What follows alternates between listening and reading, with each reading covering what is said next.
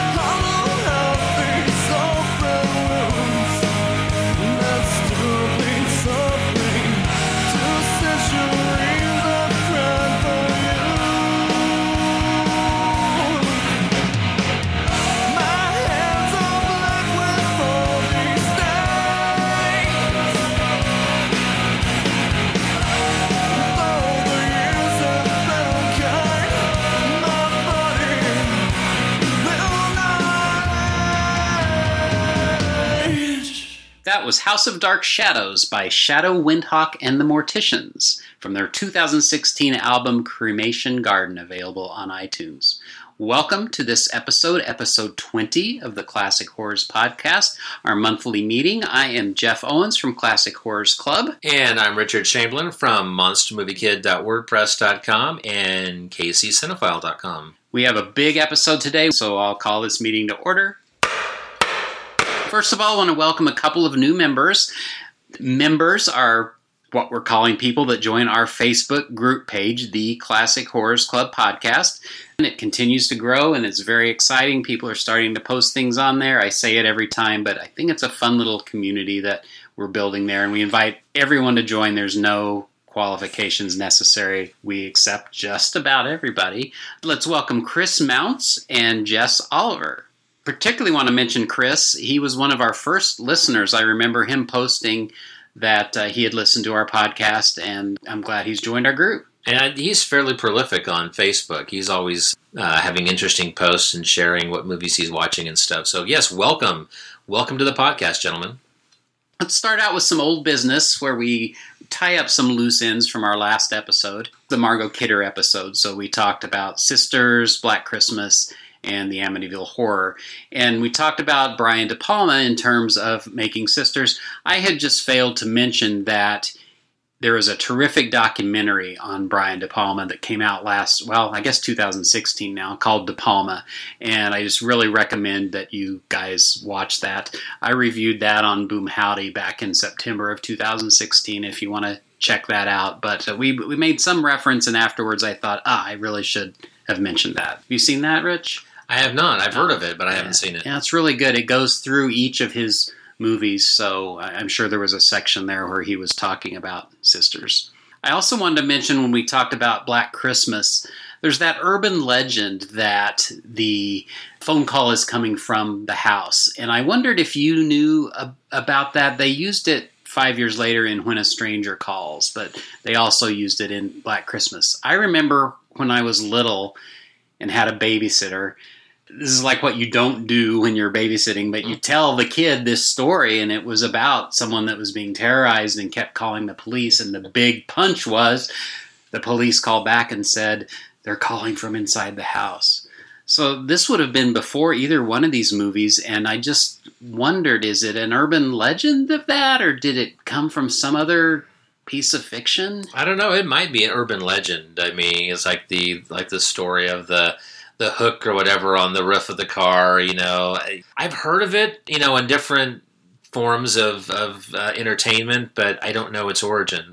Maybe that's something we we follow up on next episode. Follow up on the follow up. Yeah, or if anyone knows, let us know. I just I think it's one of the great twists in horror movies, and I don't know if Black Christmas was maybe the first, but I think that story must have been around before that had, to have been. I don't think it's been done as good as it was in Black Christmas. As you said, that's the first, and the first was the best. The others are good, but that Black Christmas was was done very, very well. So I think with a little bit of humor too, because the the police officer who's calling her to tell her, basically he's told, "Don't be." Don't panic or whatever, and that's exactly what he ends Yeah. up doing because he was the jerk earlier in the movie. So it just kind of adds to the fun of the moment, which is not a very fun moment. We talked about Murray Hamilton being in Amityville Horror, and we weren't sure if he was in Jaws 2 as well as the original Jaws. He was, in fact, in it.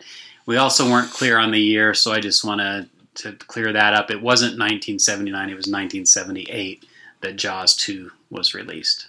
We mentioned our friend Christopher Page and his podcast. I could not remember the name or I failed to mention, but he actually has two podcasts. One is the Time Shifters podcast, and then Orphaned Entertainment. Those are, are both great podcasts to check out. We talked about Margot Kidder and her uh, illness that she had and how she was treated, and, and we read that orthomolecular medicine she credits as you know basically saving her. I wanted just to find out a little more about that. Orthomolecular medicine describes the practice of preventing and treating disease by providing the body with optimal amounts of substances which are natural to the body. It comes from the Greek ortho means correct or right. You combine that with molecule and it literally means the right molecule. Hmm. So it sounds like some type of natural or holistic treatment that helped her get out of her hole that she was in. I had never heard of that before. That's interesting. Yeah, yeah. We talked about a new release coming to Blu ray called Survive from 1976. We didn't know anything about it, but now I, I remember it's the one about the rugby team that crashes in the Andes and they have to resort to cannibalism to Oh, survive. yes, yes. Yeah, I think based on a true story, maybe. I believe it was, Yeah, yes. So so that's what Survive was, and that's out on on Blu-ray now. Another bit of old business we had sort of is our friend Jonathan gave us a call and he mentioned this Hammer retrospective that he was going to. And my ears immediately perked up and I wanted to know more about that. He actually called in. I'll play that call now. He tells us a little bit more about that. Hey guys, it's Jonathan. I just wanted to follow up about the Hammer retrospective that I mentioned for the last podcast. So it's a two and a half week retrospective actually of Hammer films entitled Hammer's House of Horror and it's part one, classic years 1956 to 1967, which is very exciting. That means they're going to do a part two with all that kind of wonderful and zany, zany late Hammer horror from you know, late 60s into the 70s. I know it's a kind of a different thing. A lot more skin, a lot more blood. So right now they're in the middle of part one of the retrospective. It's running for about two and a half weeks, like I said. So I just wanted to be a little clear about that. They're running films like Brides of Dracula, Curse of the Werewolf, The Gorgon, Horror of Dracula, One Million Years uh, BC, Phantom of the Opera, Pirates of Blood River, Devil Rides Out, Frankenstein Created Woman, Abominable Snowman, uh, Curse of Frankenstein, The Mummy. It goes on and on. So it's a pretty pretty extensive retrospective. Some of the films they're screening more than once, but it's really cool. And you know, the Quad is kind of a classic NYC spot. Did refurbish the theater a few years back. They're small, small, more more intimate theaters. Kind of more of what they describe as more European style of uh, movie going. So uh, yeah, so that's what I'm doing. I've seen um, Revenge Frankenstein. I'm hoping to see at least three or four more Horror of Dracula, Quatermass in the Pit. Hopefully I'll get to see the Gorgon. These are most of these films I've already seen once, if not several times, but just fun to see it in the theatrical setting. And again, mostly 35 millimeter prints that have been restored. If the quality was not that good, what they do is just use go with the digital. But there's a lot of original film, and there's nothing like that crack and pop and slight grain of, of actual film. So it's really cool, and I will keep you posted on that and uh, let you know how that's been going. But anyway, I just wanted to clear that up. That's all I got right now. Take care, guys. Bye bye. Hey, Jeff and Rich. Uh, one more thing. Just as I was talking about the Quad Cinemas, I just discovered, just looking back on their website, that they are going to play, be playing the Old Dark House five straight days of screening uh, this film. I think these are usually playing in the afternoon, but luckily I have um, some days off leading up to the Monster Bash, so um, I'm going to be able to catch that pre-Monster Bash, which seems appropriate. And I also recall that when you guys did your Karloff episode, I commented that uh, that's what was a big blind spot for me was the old dark house uh, for Karloff. So now I'm going to be able to screen it. They're screening in a 72 uh, millimeter print restored, so that should be pretty pretty spectacular. But I just wanted to have that because that was interesting that we had just been talking about this and I had never seen this James Whale classic, and I'm going to get to see it. And before Monster Bash. Okay, that's all I got for now. I know you guys are probably not going to be uh, playing this or recording until next month, so this this will all be long over by then. But just wanted to follow up. More excitement uh, happening at the quad. Okay, we'll talk to you later. Bye bye. Thank you, Jonathan, for that. Always, always appreciate your calls. We're going to turn right around and hear you again because you were so kind to call us during Monster Bash and give us some on site reporting. Hey, Jeff and Rich, it's Jonathan from Astoria, New York. Just calling in once again, this time checking in late in day one of the Monster Bash. Well, I guess it's technically day two. Day one was Thursday night, sort of. Anyway, first full day, awesome day, long day. I'm gearing up for Mexican Monster Night with Samson in the Wax Museum from 1964. I don't know if I'll make it through the whole thing, but I'm going to give it a serious shot. But it was an awesome day here. Got to see a screening of Day of the Triffids from 1962, which is a pretty pretty classic film of that era. It's very similar to. It reminded me a lot of Island of Terror for some reason. But I had seen it, but not uh, for a long time since I was a kid. So it was great to revisit that one. They also had a Q and A with Yanina Faye. It's not Janina, apparently it's Yanina. She's the little girl from Horror of Dracula and Day of the Triffids, The Hands of Orlac, and several other films. But she was wonderful in the Q&A. Very sweet, energetic. She looks great guessing she's got to be probably around 70 by this point, but she was amazing. Let's see, also got to see a screening of Ghost of Frankenstein from uh, 1942. Caught most of that with Lon Chaney Jr. I'd never seen that one before. And a really beautiful print they had, really crisp. The scenes in the lab were pretty spectacular. Then a talk after Ghost of Frankenstein with Frank Dello talking about the film. He did a little PowerPoint presentation. Later on in the day, I saw Dinosaurus, uh, really fun, very kid-centric dinosaur film from 1960. So like I told you guys, hardly Harryhausen or Willis O'Brien, uh, but a fun, a fun little movie. And then we had a little break. I know the Bash Boys just performed. We missed that, but gearing up for Mexican Monster Night. Like I said, I'll see if I can give it a give it a shot if I can actually uh, finish, but I'm definitely fading. I guess I'm a lightweight. I don't think I'll make the 2 a.m. showing of The Land Unknown. As much as I do like that film, I think I'll I don't think I'll make it that far. But Yasmin's done great. She's stopped in to a couple Q and A's. Otherwise, she's you know really enjoyed meeting the whole gang from the B movie cast. Mary, Nick. She's met Chris Page, Derek, of course. We've seen Derek, and a bunch of other folks whose names are escaping me right now. And Steve Turek, Stephen Turek, of course he and I both got together and realized that we need to report in for you guys. So we're trying to do that. So you'll probably hear from him as well. So it was great meeting, uh, Steven, super nice guy, really knows his stuff. Actually late in the day, uh, Steven and I and, uh, Dominic Lassie and, uh, I don't know if I'm saying her last name correctly. If I'm, if I'm not, I apologize. But she's from the Portland area and Derek and a few other folks were talking about our favorite, uh, kaiju movies and stuff that, influenced us uh, growing up. So that was a really fun conversation. But that's what happens at these events. You just end up running into people all day, you know, having whether it's a two minute or a 20 minute conversation. It's just great. It's just the camaraderie here and the, uh, the sharing of ideas and enthusiasm and passion for these films is just, I guess that's really what it's about. So yeah, so that's all I have for now. I will try to check in tomorrow. Day two, they got some great things planned. The Body Snatcher, Q&A with Sharyn Moffett. They're going to play Mad Love, which I know you guys covered not that long ago. They're also going to be doing a talk by Greg Mank. He's going to be talking about Colin Clive, which I'm really interested in because, you know, I know him from a couple films, you know, obviously Frankenstein, Bride and Bride, and a couple other films. So that'll be interesting. Yeah, including Mad Love, actually. And yeah, and then we'll have cake. I don't know if the outdoor movie's going to work because there's bad weather predicted for tomorrow, but we'll see. Maybe it'll hold out. It was supposed to rain today. And it was, uh, actually, it's really nice. Uh, Yasmin and I just went out for, we're calling it our daily constitutional because she's seven months pregnant, definitely needs to continue to be active. So we take these walks uh, around the big Doubletree, the Mars Doubletree parking lot, which has been pretty funny. It's like, I think people are used to seeing us kind of walk around the parking lot now.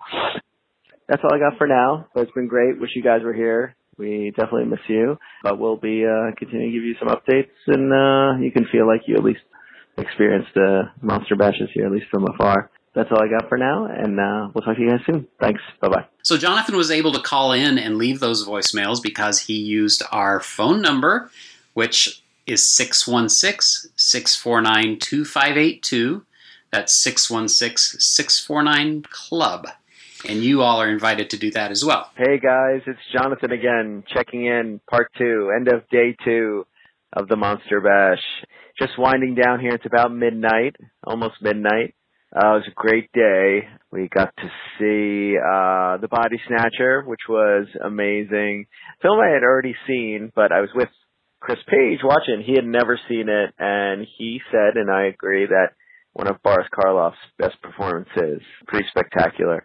He is uh, incredibly creepy. I, I mean, the cast is great, but Karloff in particular kind of makes your hair stand up on end uh, in that film. Uh, so there's The Body Snatcher. We also saw uh, Mad Love, which I know you guys are very familiar with, which was excellent, and that was followed by a talk, a good in-depth uh, discussion about Colin Clive, his life and his work. Uh, a lot of tragedy, obviously, in his life, especially suffered from very poor health a lot of it due to alcoholism. So they touched on that. I forget the gentleman's name that did the talk, but it was very comprehensive. Definitely worth hearing. I'm hoping that Derek picked it up for his podcast. I know he and Scott Morris were in there recording a lot of the Q&A sessions, so hopefully they pick that up. And speaking of Q&As, Victoria Price also did her talk tonight, which was extremely popular. Unfortunately, which you know sometimes happens at the Monster Bash, the time frame was was a little askew, and uh, she started uh, late.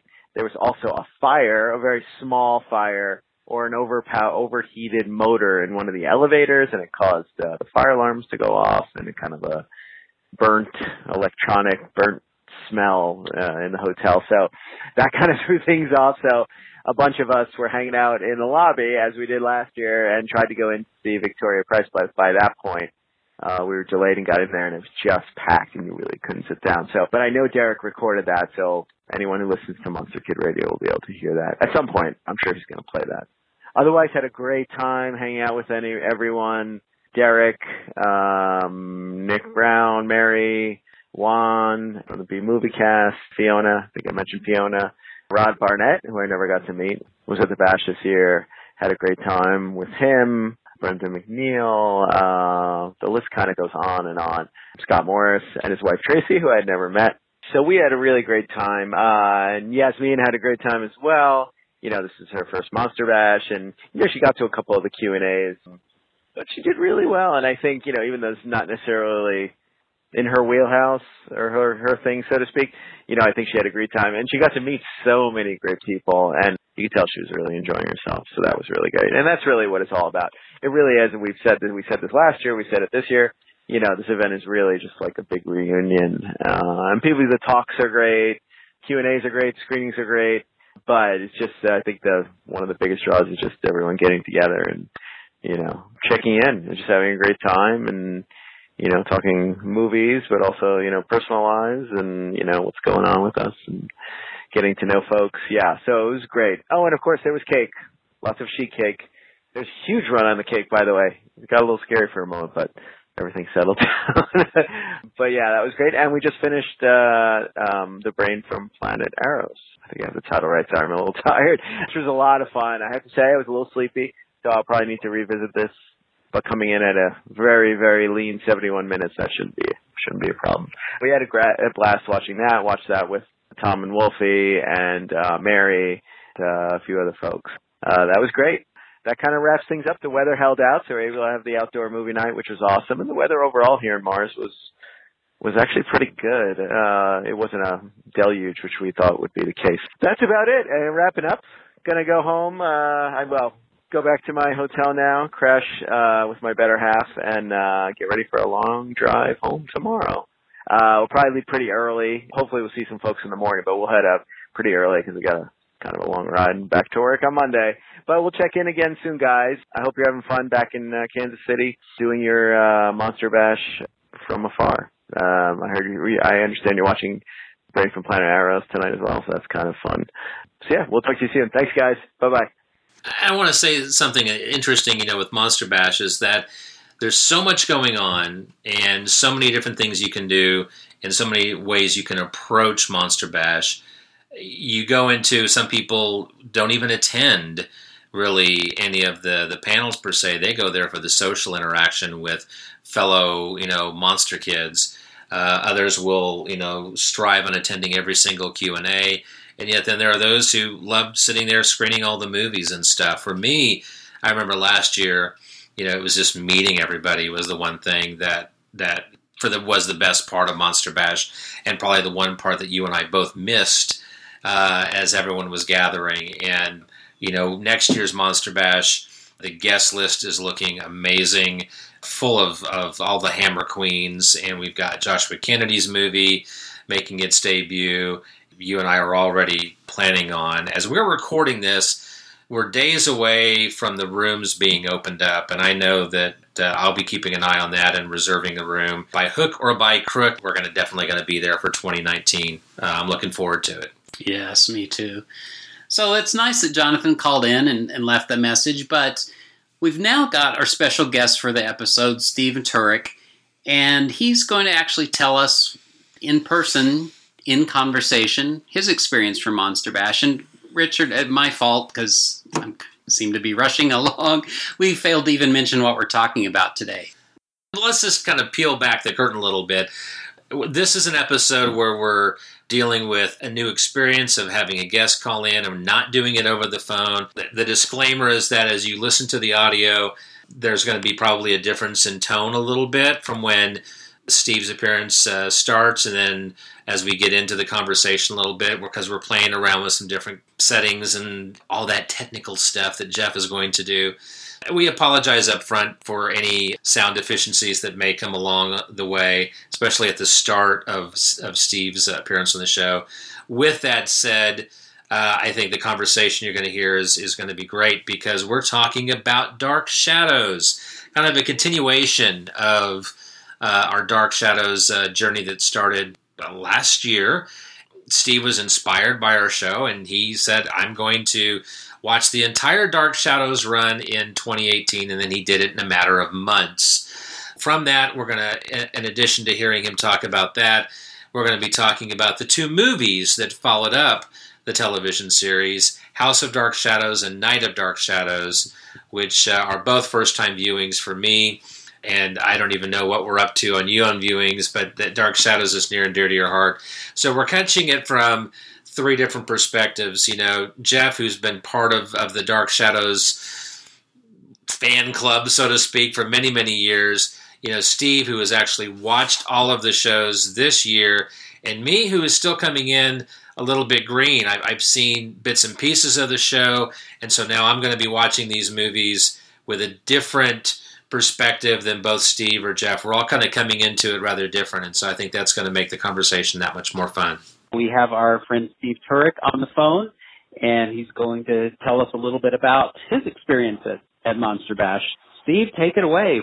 Well, first, hi guys, and um, one one thing that was sad about the experience was that you guys were not able to make it. You know, oh, was, good answer. No, thank you.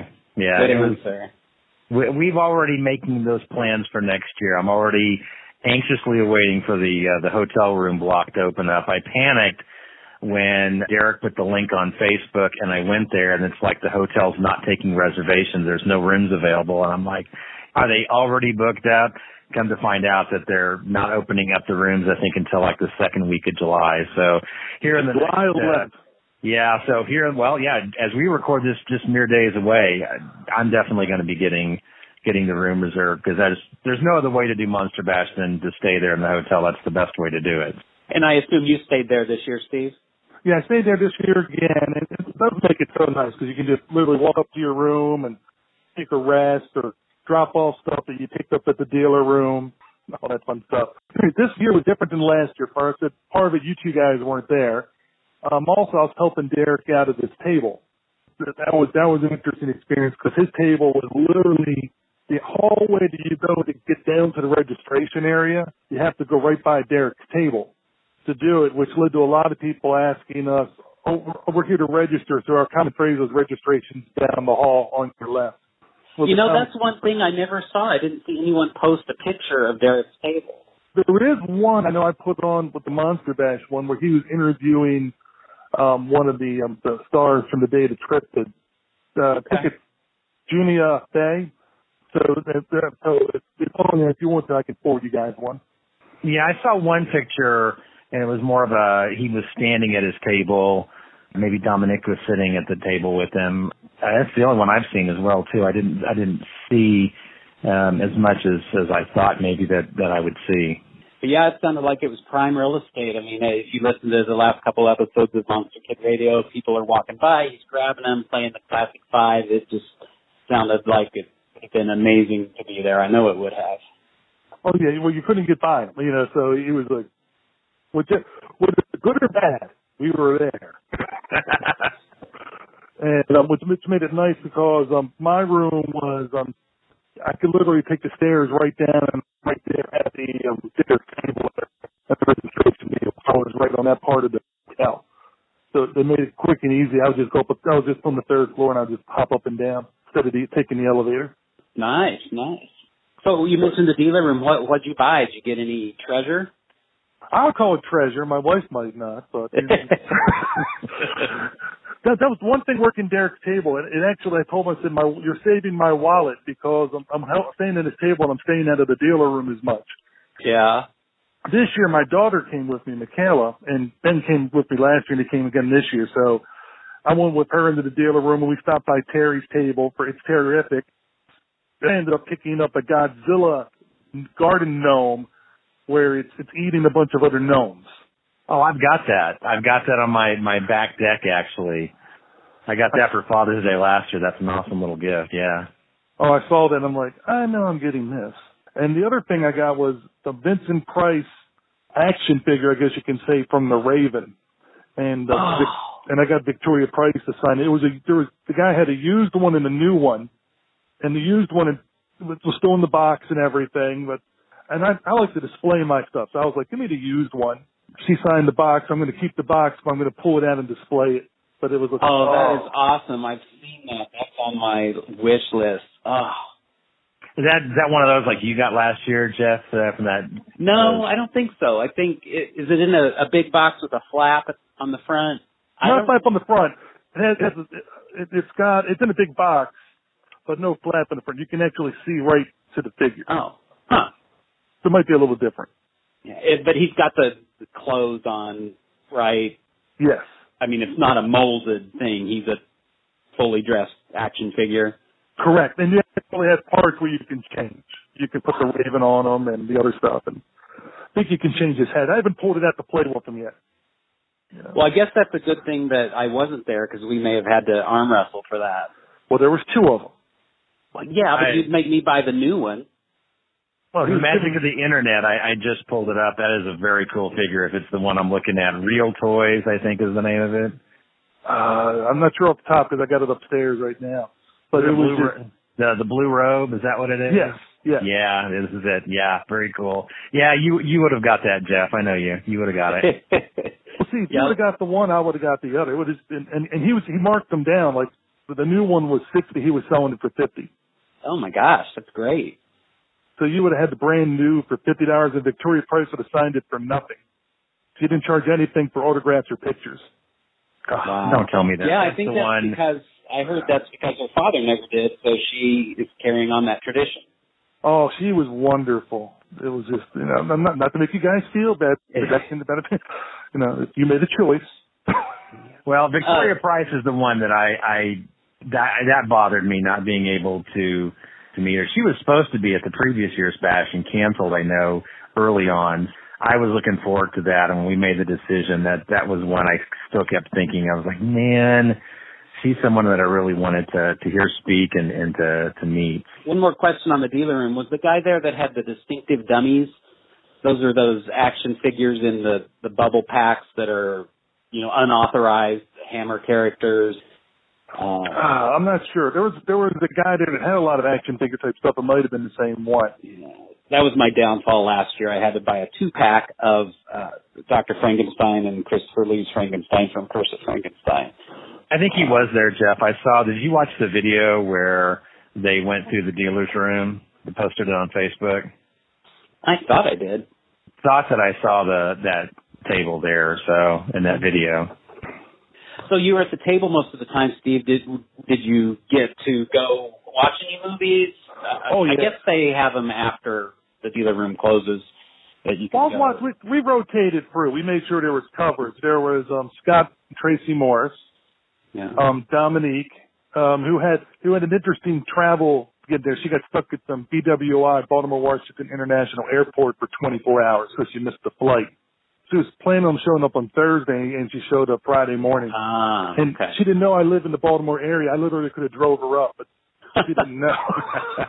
no, I did get to see some movies that were playing during the dealer times. The Day of the Triffids, I hadn't seen that in a number of years. I wanted the kids and I to see it, and also Janina Faye spoke afterwards, and that was just great. She was wonderful to do that. And then the next day, I saw the Body Snatchers, the Mad Magician for the first time, and um, which led into Victoria Price. Okay. And of course, um, Dr. Kennedy, the St. Augustine Monster. It's a silent movie about uh, 20 to 30 minutes. So those are the movies I was able to see. You got a seat for Victoria Price, and I think Jonathan said he there was a fire alarm and some confusion, and he didn't end up getting a seat in for Victoria Price. Well, yeah, I could have saved them if I would have known because we were in the, we were in there for the movie. We ended up getting right back to the same thing. I think we were three or four rows away from the stage. Nice. I never saw the Mad Magician. It was really it was really interesting to see and enjoy. And so with the Mad Magician, one of the things I liked about it was it reminded me of like um, a Jessica Fletcher murder she wrote type story because the one lady was figuring out what all the problems were mixed with Columbo because you already know who the murderer is and how she goes about solving it.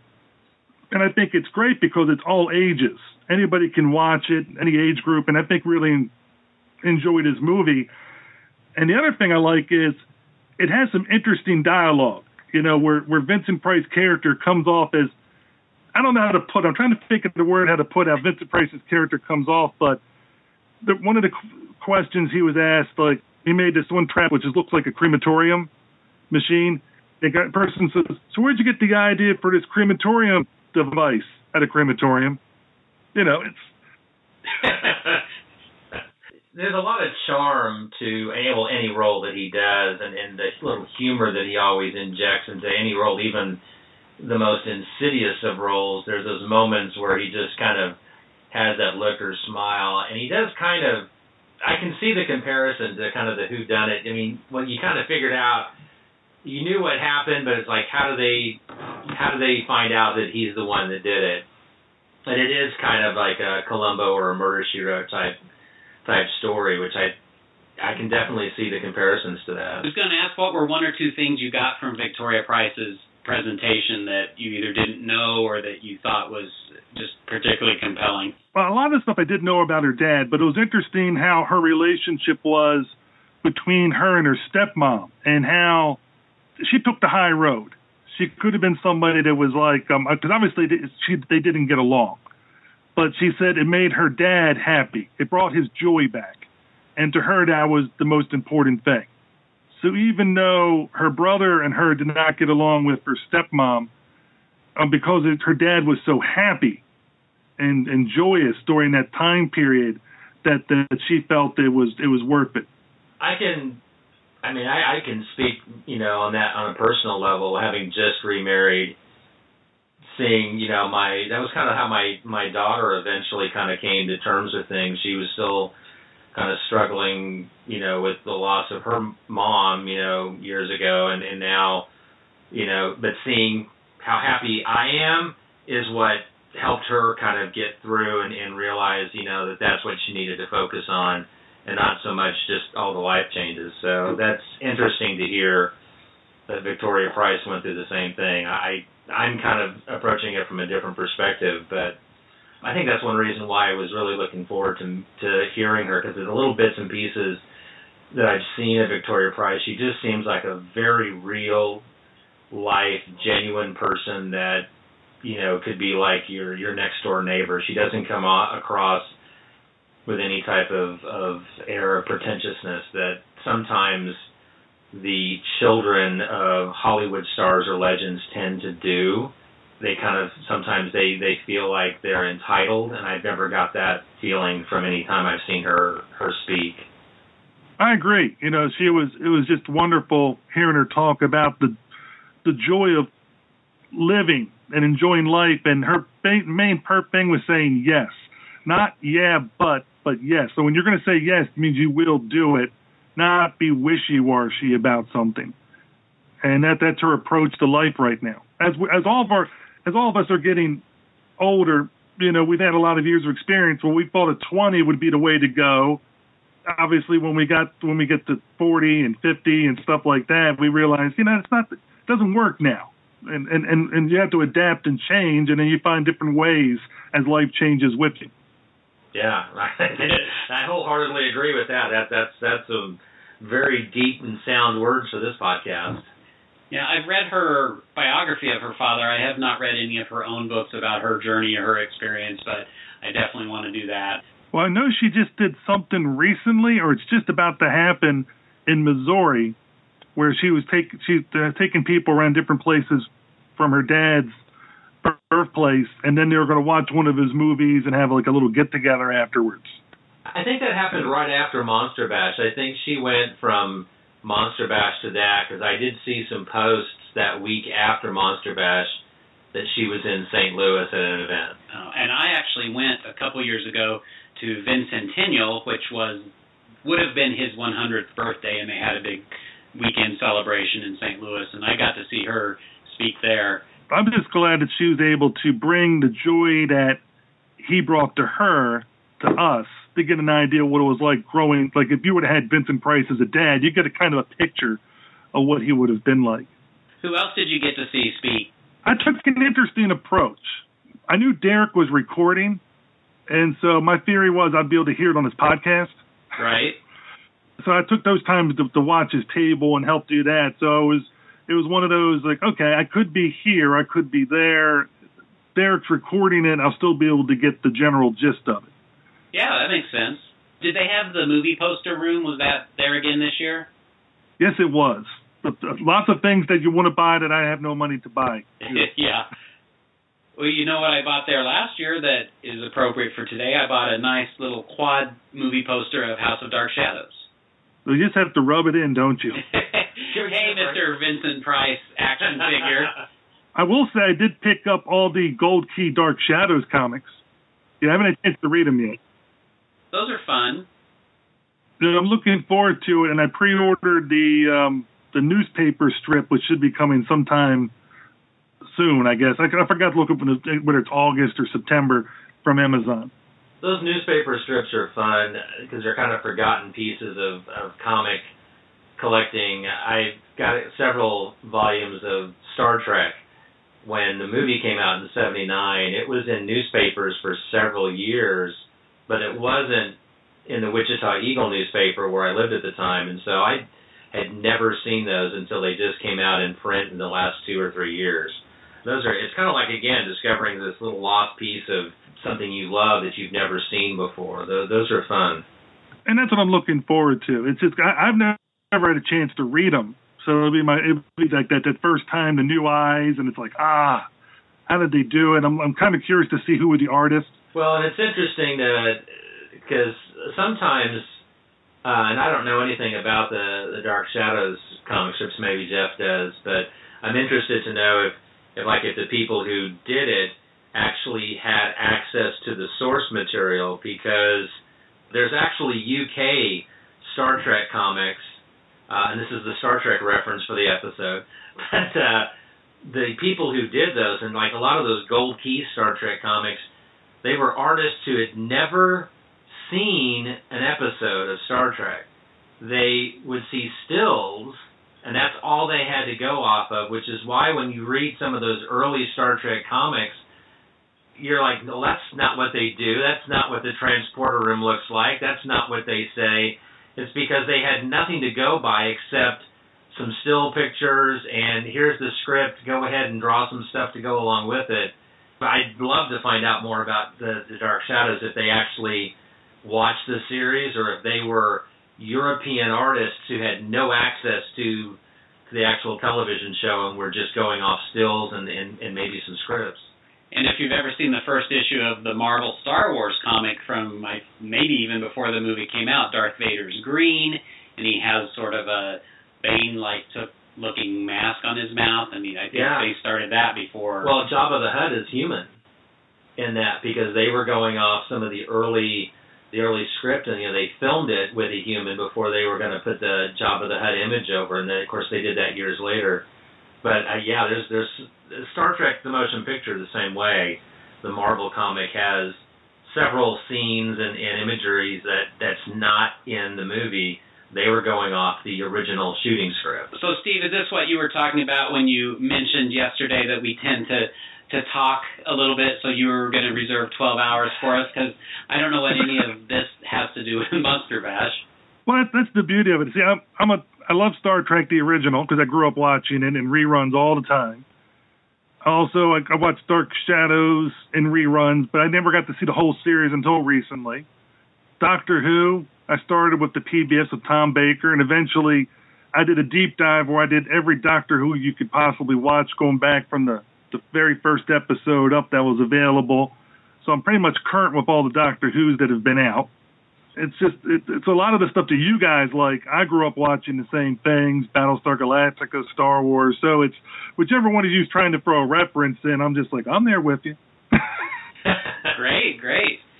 So, any final words about uh, Monster Bash? Probably the the biggest thing we did in Monster Bash was the unveiling of the list of the 100, top 100 monster movies and the top 20 Vincent Price movies that Derek and I um, collaborated on and put together by polling his listeners. Yes, that's right. And believe Derek put out a special episode to unveil that list.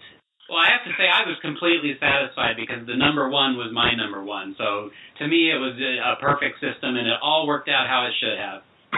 well, I think with any list, any list can be relative depending on how you're feeling about a particular film that given day or what you've actually had the opportunity to see. And I don't think there's any of us have seen every single classic horror film.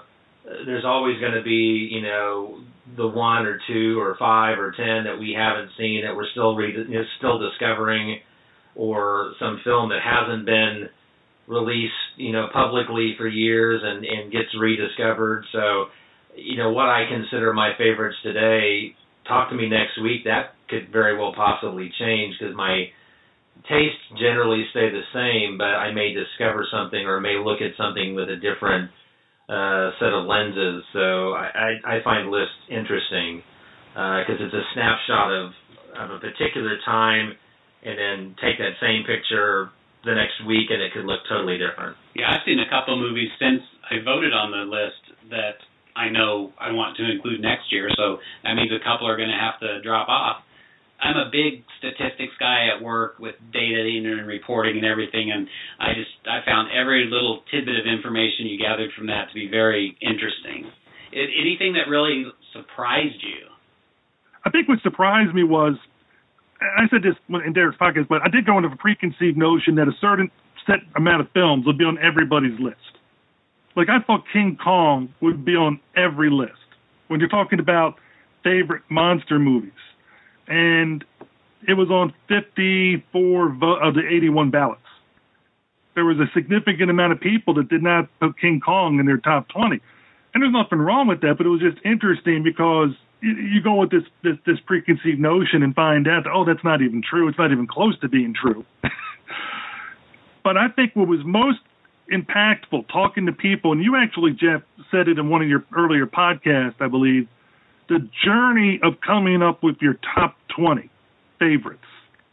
I think that was the part that a lot of people that I talked to that had voted, and I know from myself that had voted, and from you, and I'm, I'm assuming Rich also, was coming up with the top 20 and from 1967 or earlier, and then you're, you, you you know your first 10 of them are easy to do, and then that last 10 it gets a little tough. Well, and you go through an editing process, right? Because I remember I came up with like a bigger list and then had to sit there and pick and choose and move this one to this position because I wanted to make sure it made the list, which meant I had to bump something else from the list. And yeah, it, it can get a bit nerve wracking.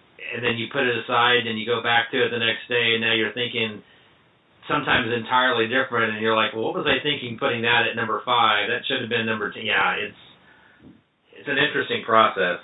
And I think what I had learned from myself, because I keep a, a ranking of movies, is that just in general, I tend to favor movies from the 70s. Those are movies that over time I have always ranked very high. So, of course, I had to eliminate those from this, and that was a, a wake up call. Wow, I didn't realize that, you know, when you look back over time, you do develop these sort of preferences that you don't know about. So I had to dig deeper to find the older movies, and it, it was just a, a really cool experience because it brought some of those back into the forefront that I may not have given as much attention or thought about lately. And, and that's what I mean. I think that was the great part of to me. That was the fun part of the list, the top hundred list for everybody to look at. Is you're looking at films and you're thinking, oh, I, I haven't seen that one in a while, or what is that one? Most I, I think of the people that go to Monster Bash that are older, that have seen a lot of movies probably have seen all the top 100 movies, or at least the majority of them, but they might not have seen certain movies in a long time. And this will get them out to say, "Oh, I got to watch this one again or that one again," and, and you know, and that kind of thing because this this is in the top 10. I didn't think it would be that high, but let me rewatch it, and see why it is there. And I, I think that's the thing. It just shows a lot of the joy that people bring to their monster movies and and their fun with movies in general. Yeah, and that's exactly what happened to me as I was listening to the reveal. You know, in my head, mentally making a list. Okay, I need to see that, that, that, that, and that. I I forget. Did you collect age information? Uh, how old people Yes. were? Have you made any correlation or interesting facts related to that? Most of us are between 40 and 70, and male, I mean, which was kind of. I was hoping we did have a, a decent portion of, the 30 to 40 range. Uh, we only had one person under 20, and I know Ben, my son, voted, so it was a male under 20 had to be Ben. but there was only 81 votes, and I think mainly because a lot of people didn't know the poll was out there. Now, with next year, the poll will hopefully have a lot more votes. My goal is for it to get 150, at least 150 votes, almost double, and then be over 200 votes, you know, and keep increasing year after year. And then it'll be interesting to see how it evolves. The other thing, we have a lot of people that voted for movies that were after 1967. And, I- and I mentioned this to Derek. I'm not sure if we're going to do it or not, but I was thinking of altering the a, the, the the year range of the, the poll and and adding other things to it, and that would be a one bracket. Let's I look at it like comic books, where you have the golden age, silver age, bronze age type bracketing. The golden or classic age would be movies 1959 or earlier. Then 1960 to 1989 would be another bracket where people could vote for 20 movies, and then um, 1990 to present. Well, 1970s can get early to mid 70s can get kind of hazy because you still had Hammer Films making movies, although they were infusing maybe a little more violence or a little more nudity. They're still classic Hammer films. I mean, all the And way Vincent Price was still making movies. Vincent Price is still making movies, and and if you look at a, you know, is there really anything different from say any of his early '70s films to something he did maybe in the in the mid to late '60s, other than fashions or whatever? They still feel like a classic film. So it is tough to say you know 67 is a definitive cutoff because there's definitely some films in the early to mid 70s which could fit into a, a classic horror genre. The reason we did it was because Night of the Living Dead, as Derek usually uses 1968 as his, his game changer. I joke because I was born in 68 that anything prior to me was classic and anything with me is current. You broke the mold after that. The reason I want to do it this way is I feel a lot of people, because they, they had the year screw up, by making it three different zones, even though we would probably put out what the modern ones are, we would not emphasize that at Monster Bash. We'd emphasize the more, the first two. I would feel it would be, it would, it would take those people from voting for movies, which I did have somebody vote for a movie uh, that came out this year. It would give them an understanding of where what they should be doing more. I think. Well, we had that discussion about Monster Bash in the past, where the thought is that as we all get older, and the audience for these classic films, admittedly, gets a little bit smaller. It, it's interesting to see flash forward 10 years from now and, and what Monster Bash is going to look like 10 years from now. Is it going to look the same?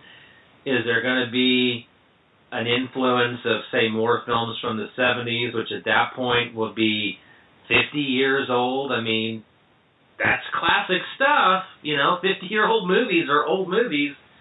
You know, I, I wonder if in order to keep something like a Monster Bash alive, is at some point it's going to creep into films that we don't want to acknowledge now. We want to say, well, no, it's after the cutoff, but another 10 years from now, that might be something we see is that some of these films that are going to be 50 years old may start to become more accepted as a classic horror film, whereas now we're kind of saying, no, Night of the Living Dead's the cutoff. It'll be interesting to see what happens in about 10 years from now I see some other film festivals that have been going on for a long time have had to adapt as time has gone on. And and I'm not talking just like horror films. There's this film festivals in general. There's one that I know and I can't remember the name of it but it ended a couple years ago because simply they, they said very simply their audience had had gotten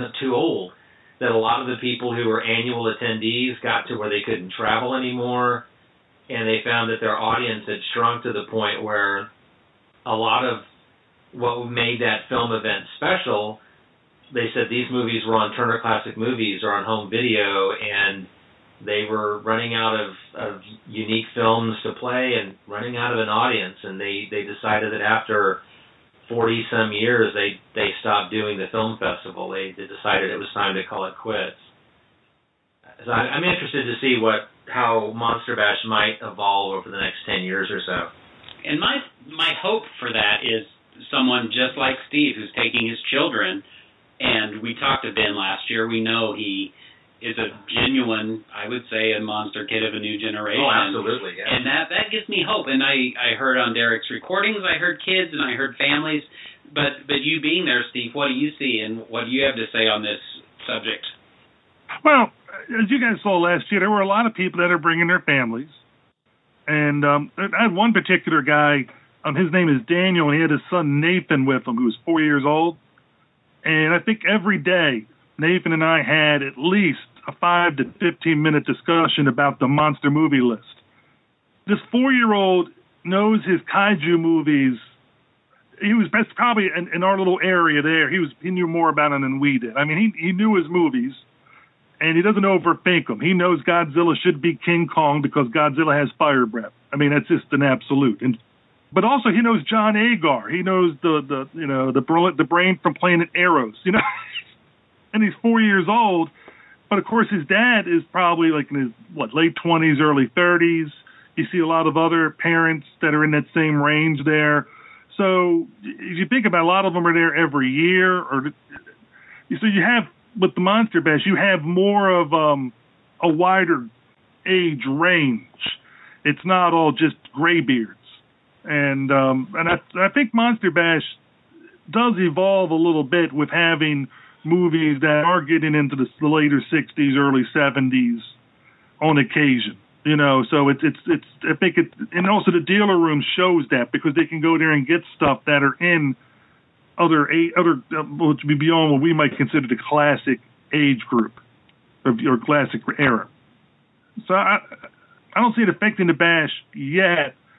I think the problem they might have is guests, and, and, you know, and that's where they that's where they have to start bringing in movies that might be um, more in the 70s, just because they in order to get guests to bring people there. Well, yeah, we had talked about that too. Is that you know it, it's I think it's one thing to have the children like a Victoria Price. You know, it's another when you're getting into the grandchildren. I'm going to a a film festival here in Kansas City in September. It's a day long film festival on Buster Keaton and W.C. Fields. And they're bringing in the grandchildren. I, I have actually heard one of W.C. Fields, his granddaughters, speak uh, last year. And she knows a lot about her grandfather, and she can speak very intelligently, and she's carrying on the tradition but there is that bit of a disconnect is like well you know not only is she not the child she's the grandchild and while they're able to speak and and kind of carry on even they're getting older. I mean admittedly even his grandchildren you know are probably you know 5 or 10 years away from not doing the speaking engagements anymore. So i think you're right. That's the one thing is like there's just not going to be the availability of guests or children of guests. It's simply not going to be available at some point. And I think that's why you're going to have to kind of either run a convention without guests or try to adapt accordingly and and maybe expand that that time coverage a little bit. Well, do you think the guests might be more of the film historians and, and speakers like Frank Dello Stritto and Gregory Mays? Yeah. I mean, I don't know what attendance was like at their presentations, but they. I, I just wonder if that might be a shift towards more of that type of guest and presentation than actual celebrities or relatives. I did stick my head in the door, and um, they they both were packed. Yeah, so I think So there's they- interest in that, and there may be even more interest in that going forward with the younger generation that doesn't know the history. Well, I think everyone, you know, like Frank Dello Stritto or like Tom. There could be, but- I think was there, and he's well known. I mean, he's he's written Bibles on on Yeah. on monster films and has an online presence. So yeah, Just think we may be the future guests of Monster Bash because we know about horror movies. I'm charging eighty dollars for my autograph. And you'll be at table by yourself. I know, yeah. I know. I'm not a William Shatner status yet. Sorry, I haven't reached that. Steve, I want to thank you for doing that list. I mean, I know it was a lot of work, and I think it's, like I say, just fascinating. And I know Derek appreciates it and appreciates all your help at Monster Bash. So thanks for telling us what it was like, making us feel like we were there a little bit. But I am eager to talk some Dark Shadows. And Richard, you know, mentioned his little Star Trek reference. Well, we're going to have a whole bunch of, of Dark Shadows references here today. Let's start out. You already mentioned it. You went on your journey. You watched every single episode of Dark Shadows. My first question is you, to me, had a reasonable timeline. You were going to do it before the end of the year. That's great. When did you actually finish? I finished in four months. That, I, that just boggles my mind. How how did you do that? And how pale Well- are you? Have you seen some sunlight since then? I'm concerned for your health. well, I am lucky in that the job I work at, I'm able to watch movies, TV shows, or whatever while on the job. Now, So so I was gonna- you you told me that, and I was curious because you know once in a while I might be able to do that at work or whatever. But it, are you? Is it just like on in the background, or can you really give it your focus and attention? Oh, I give it my focus and attention. When I have to check the equipment, I pause everything, and then I work on the, equipment. I work in automated enforcement services, so it's um, a police job, a, in a civilian role. So we're out there in the field, as our supervisor put it, as long as you're checking the equipment and making sure things running correct, he doesn't really care what we do during that time. Some people will. I mean, uh, now I'm like either reading a book, um, doing some educational stuff for myself or watching a movie. But for then, I was just focused on the Dark Shadows, and because the way it was set up, being that it's a soap opera style, it's just you get you get addicted. Did you And ever um, just it came time to check the equipment and you were just in a daze because you had been mesmerized or hypnotized by what and I'm not just meaning the content of the show, but as much as I love it, parts get a little repetitive. I think you mentioned the dream curse part did stretch on a little long. Job aside, how were you reacting to so much in such a short time?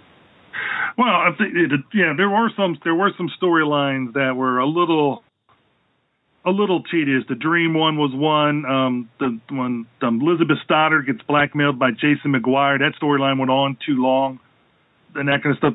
So there were there are a few times when storylines would be not as engaging as as other storylines, and became but there- a lot of times they would repeat certain things over again.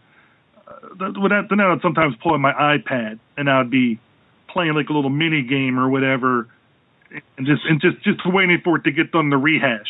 Right. What and and so that, stands that's how I got through that. A storyline that was your favorite? My favorite storyline is the 1795 when they when they first go back in time. That's my favorite one. And we learned Because Angel- became a vampire. Yeah, we learn how Barnes became a vampire. Angelique's introduced. You know, Victoria Winter's witch trial. Nathan Forbes gets to be it was a total cad. You know, it, it's just it's just wonderful.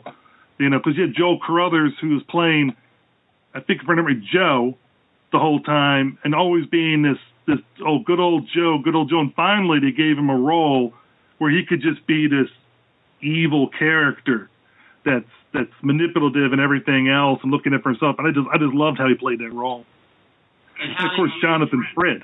Oh, uh, how did you like the pre-Barnabas episodes?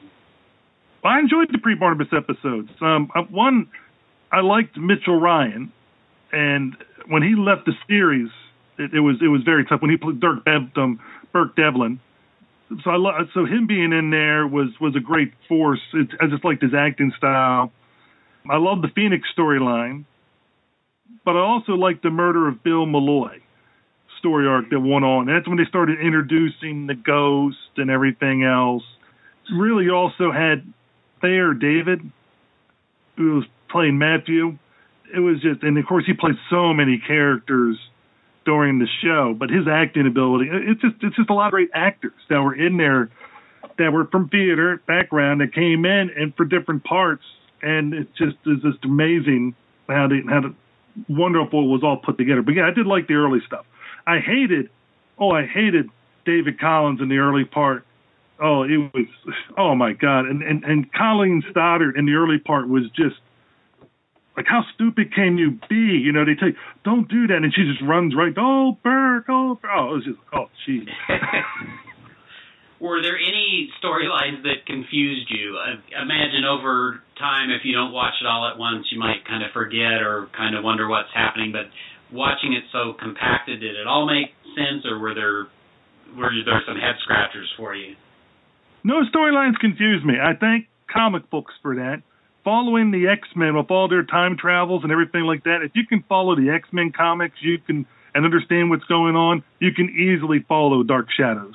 I think what I experienced when I was watching Dark Shadows is that this is a series I think best viewed from beginning to end. It's as with any serialized series, I don't think you can just pick and choose random episodes, which is where I struggled because even going to that 50th anniversary set, which was a very nice set and had, you know, a nice selection of episodes, really all it's giving you is a taste. You come away with it thinking this is something I want to watch, or no, it's not for me. And I came away with okay, a bit of confusion because the storylines were jumping around, but I enjoyed what I tasted, and I wanted to to watch more. Would you agree that that if you're going to dive into Dark Shadows, the only way to do it is to do like you did and just watch it from beginning to end? I feel that way. I'm, I've always been one that likes to start at the beginning because when you get to, lo- or it's like when you read a comic book. When a lot of us, we all, we all started comic books like with Superman, Batman. We weren't there when it started, so then they'll refer like they'll, they'll refer back to a prior issue, and you're always wondering, well, what happened in that issue? Which leads you to the back issue market, Where, where if you had a chance to start at the beginning, then you can say, "Oh yeah, I remember that happened." You know, you, you have some memories of it, and I think it sets the characters up better. And, and because if you come in at episode 209, where where Jonathan Frid and Barnabas Collins all come into play, the, there was the good part and the bad part. He, he's a great character and was a great actor doing it, but then certain actors that were doing excellent jobs ended up a lot of their their time on screen. Their storylines got sh- shrunk, and so you're listening when you're following from that point on. You're like, well, who is this person? You really they really don't go into any detail about them. And I, I think like like Louis Edmonds, Roger Collins portrayal is one of the characters that's affected the most as as time goes on in the series, and you really you know lose that concept of Roger Collins and how he was, you know, and and, and Louis Edmonds is such a great actor because he did such a great job playing all the other Collins that they had in the past, and um, so he did have other roles, but it was just. I think if you come in episode 209 and you're missing all that, and of course you have no idea really who Mitchell Ryan is, because he leaves shortly after they switch over. So, did you find that overall, looking at the whole thing, they did a pretty good job with continuity? And what I mean is, like you mentioned coming in late and not having a history. Were characters that were the same characters consistent from beginning to end, or did you notice uh, some shifts that maybe were unexplained or that maybe happened when they came back from a different time back to the present? That's a good question. Um, I think the, probably the biggest character shift would be like Maggie Evans when when when Victoria Winters left because they're trying to now make her that type of character, and um, it, which was different than her starting off as the wisecracking, smart aleck waitress to now she's the governess. So that, I think that was probably one that was changed a lot. Also, Elizabeth Collins, Elizabeth Stoddard she starts off as a stronger character, and they started to undermine that with maybe it's one of the reasons I don't like the blackmail storyline. Is like here she's a stronger character. I can't I could not see from what they established earlier her being blackmailed for so long. She would she would have put her foot down so much sooner, and and because it didn't fit with the way they established her earlier.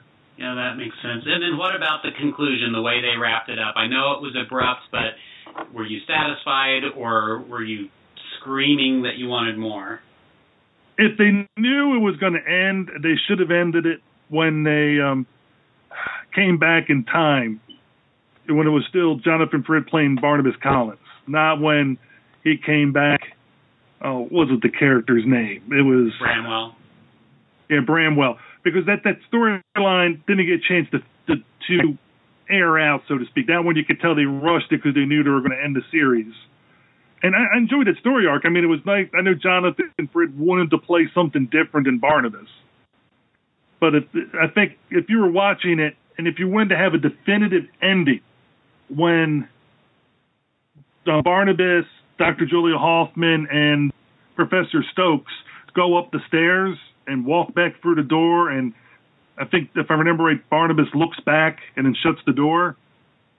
If you if you don't want to go to the next storyline, you could just end it right there and you'd be perfectly satisfied because the next part has just like a totally different area it goes to. I, I look at that as if if you want to have a definitive stopping spot for Dark Shadows, it's, it's there's no there's no more Barnabas after that. Right. Yeah. So is this an experience you would recommend? I would recommend. I don't know if I'd recommend doing it in four months you know, you got to be a little a little crazy.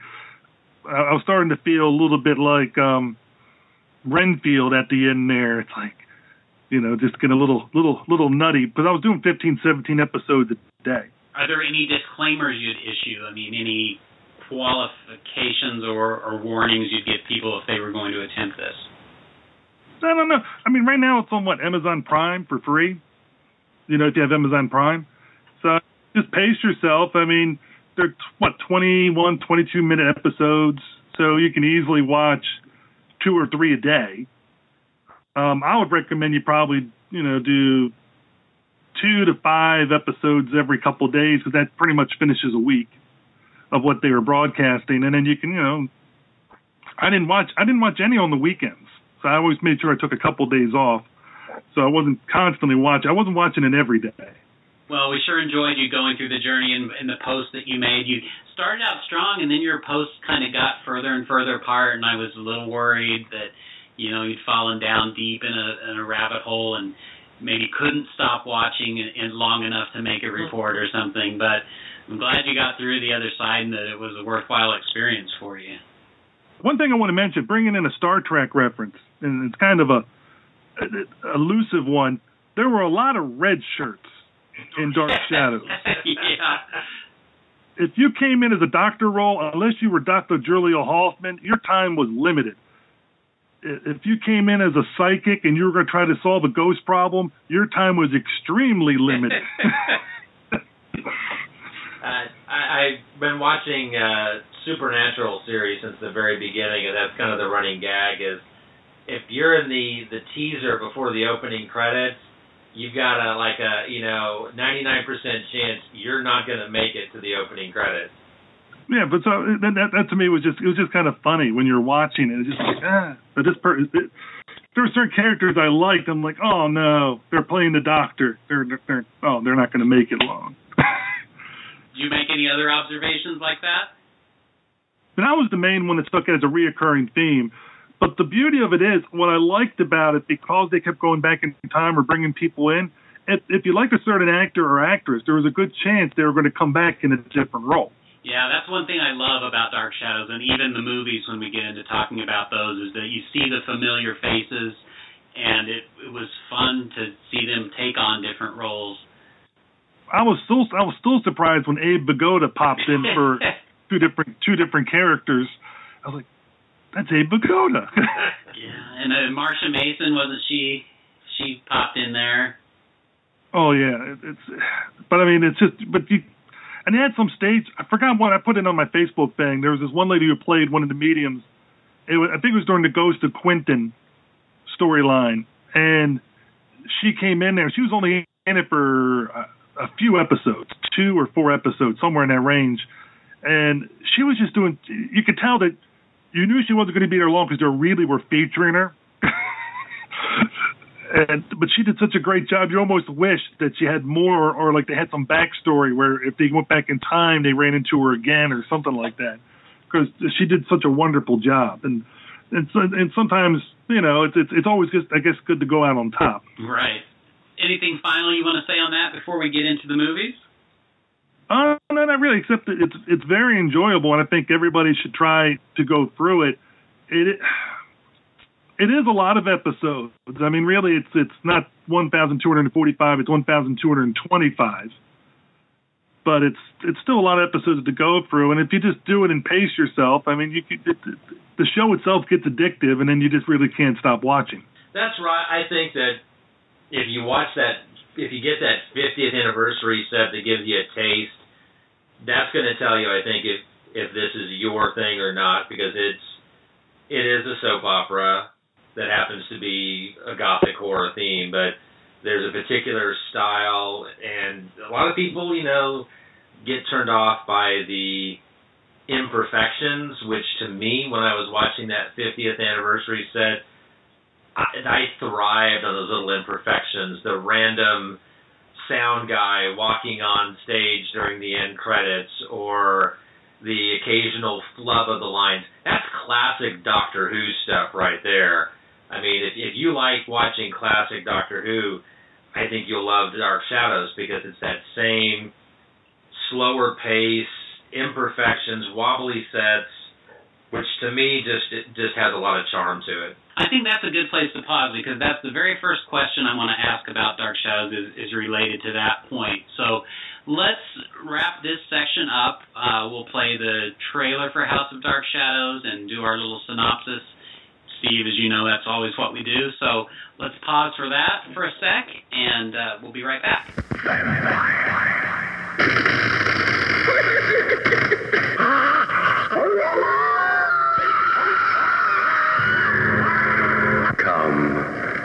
and see how the vampires do it.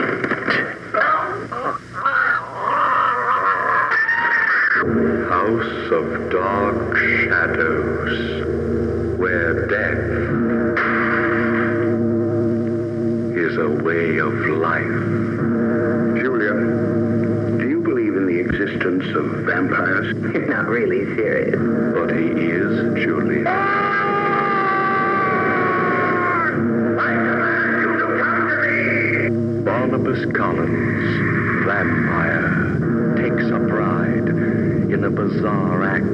unnatural love. House of Dark Shadows. Rated GP.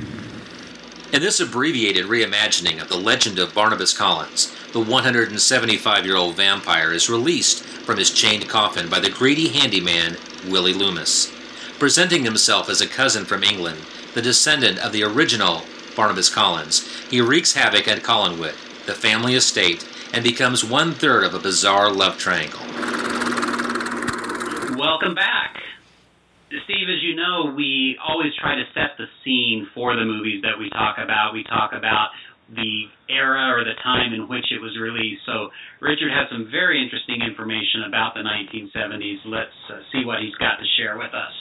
Well, you know, with 1970s, we've been talking about, even though it's a new decade, we're, we're past Night of the Living Dead, we're still dealing with classic horror films. And I thought it was interesting that in 1970, there were three Dracula films released that year with Christopher Lee. You had Taste the Blood of Dracula, which was released, I believe, in the UK in 69, but it was a US release in early 1970. And then by the end of the year, we had Scars of Dracula. And then in the midst of all that, Christopher Lee also played a different Count Dracula in Jess Franco's Count Dracula. So Christopher Lee was in the thick of his of his vampire phase. Interestingly enough, Peter Cushing did not star in the Frankenstein movie that year, Horror of Frankenstein, the one Hammer film he didn't star in. Now he was doing a lot of films around this time, and I don't know the history of that particular movie well enough because actually I have never seen Horror of Frankenstein.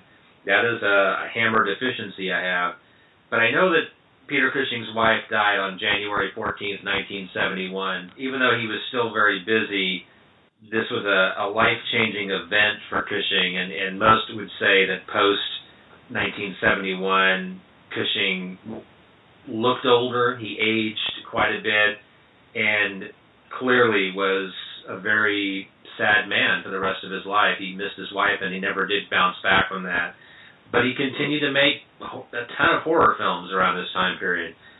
Another legend, Boris Karloff, one of his last films, Cauldron of Blood, was finally released uh, more than a year after his death.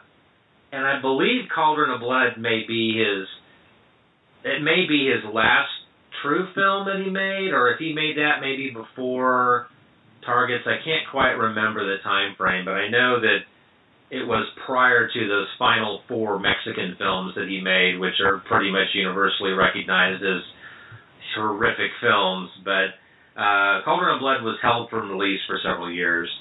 In the movies, big movies, we had Patton, MASH, On Her Majesty's Secret Service, television, a lot of sitcoms. We had All in the Family, Brady Bunch, Mary Tyler Moore. But we also had Rod Serling's Night Gallery was playing on TV at this time. Uh, musically, it was a transitionary year. We had Simon and Garfunkel's "Bridge Over Troubled Water" was the number one song of the year. It was also from their final album. The Beatles disbanded in 1970. We lost Jimi Hendrix. We lost Janis Joplin. The Apollo 13 accident occurs, which was later turned into a film in 1995 with Tom Hanks. I thought this was interesting lava lamps were all the rage in 1970, and they cost twenty dollars. And now here in 2018, you can buy lava lamps again, and they're still twenty dollars. the price has not changed on those. Finally, the, this is kind of an interesting little tidbit. The world population was 3.6 billion, and 205 million of those were living in the United States now in 2018, as I think the halfway point, they just did a, a tally. The world population is 7.6 billion, so it's more than doubled in that 48-year time period. 326 million are living in the U.S., so we haven't doubled but we certainly have grown a bit in the last 48 years. But the world population thing was, I thought, was an interesting number because supposedly we can only sustain ourselves until 10 billion. More than 10 billion, there's not enough on the earth to sustain the population, and then we start going down the route route of uh, Soylent Green, and that's a whole nother podcast. But that that's what was happening in 1970. Oh, and Nixon was president, so uh, take that for what it's worth. Wow, way to bring us down, Rich.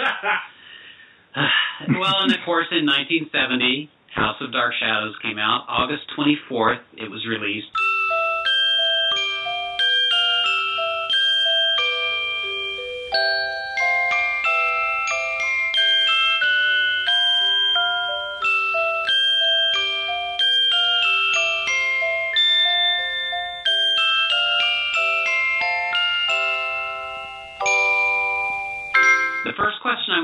We talked about the 50th anniversary set of the TV series, how that might be a way to introduce people to Dark Shadows. Would watching House of Dark Shadows be a good way to introduce you to Dark Shadows if you had never seen the series? I had problems with House of eh. Dark Shadows. I really wanted to love this movie more than I did. I think one of the biggest problems with House of Dark Shadows is that they were basically adapting it from a televised storyline that was intended to be serialized, that was intended to be told over the stretch of multiple episodes, multiple weeks. They tried condensing so much, reimagining the storyline, so to speak, but they tried to condense so much into the 90 minute time frame or however long the movie was. And and I felt like you know because what I what I read was that Dan Curtis originally intended to simply just edit footage from the TV series and make a movie out of it into a feature length film. And the studio said that's just not going to work. And so he essentially reimagined it, rewrote it. And there's a lot crammed into this movie. And I, I hate to say it, but in, in my opinion, I think that there was some very bad editing. It seemed very choppy, um, and there was a general assumption that we knew who the characters were. They don't introduce the characters properly, so going into this movie cold turkey, not knowing anything about Dark Shadows, it's not. I don't think it's going to entice you to want to watch more because you really don't get to know who the characters are. It's assumed that we kind of know who they are. So you don't think people would want to watch the series then so they could get to know the characters? Would you, were any of them intriguing enough that they would say, "Hey, I want to watch that chunk of episodes"? Well, I possibly. I mean, I love Jonathan Frid. He, he just is fantastic as Barnabas Collins, and you and he certainly steals the scenes and, and, and anything that he's in in this movie. I just felt like it was a very kind of disjointed script that it, it's it might you might watch this and say well that really wasn't what I enjoyed you know wanted to, to expect or wasn't I didn't enjoy it but I did like Jonathan Frid as Barnabas Collins. Maybe I'd like to see him in something else. It's possible that you would say well I kind of liked what I saw but I want to see more. Now, the downside is, of course, then you're going to see something very different because you're not going to have the same production values, which clearly, from a visual perspective, this film looked great. Um, I loved it visually. I loved how they used the main television theme, which I thought was a nice little uh, addition. But heartier, right? I mean, more Oh, orchestration. I, I think, yeah, I think, yeah. I mean, visually and, and, and, and the the score, everything is enhanced as it should be for the big screen. So, well, Steve, what do you think in answer to that question? How do you feel about uh, whether it would inspire you to watch the series if you had never seen it? I saw this two days, no, three days after I finished my Dark Shadows run, and I started the movies on that Monday. And there is no way in the world I think anybody coming in cold can follow this movie. It is, it's, it's, um, it, it, it, assumes way too much. It has a, as Rich already said, it's filmed great. There are certain actors that do a great job because they actually have roles and time to do them. And I think that's the key thing. What needed to be edited was the script. there was characters in here that did not need to be here, and if they would take out about half the characters, and then take out. There's no reason to have Barnabas go old. I mean, there's a certain things that are in there because they're in the TV show, but when you're doing a 97 minute movie or whatever amount of time it was, there's no reason to have it in. It was too much in it. They tried to put five hours of material into a 97 minute movie, and which makes it a mess. And I think, and and that, I mean, I enjoyed it because it was like, oh, this is like a quick um, highlights of all the stuff I just saw. But I don't think anybody coming in cold would know because, as Rich already said, they don't really introduce anybody, and it's it's and they try to, like I said, if, if they just get rid of half the characters, there's no reason for David Collins to be there. There's really no reason for Elizabeth Stoddard to be there because they don't really do anything with her. It's they they could have had a really good movie. This this this had the bones to be extremely good. Instead, it was just a a love project of the TV show, and I think they just they were in love with their their storylines too much. They needed a a different screenwriter. I think that yeah, I think what you said is they threw characters in not because they were needed in the movie, but because they could, and they were doing it for that visual recognition.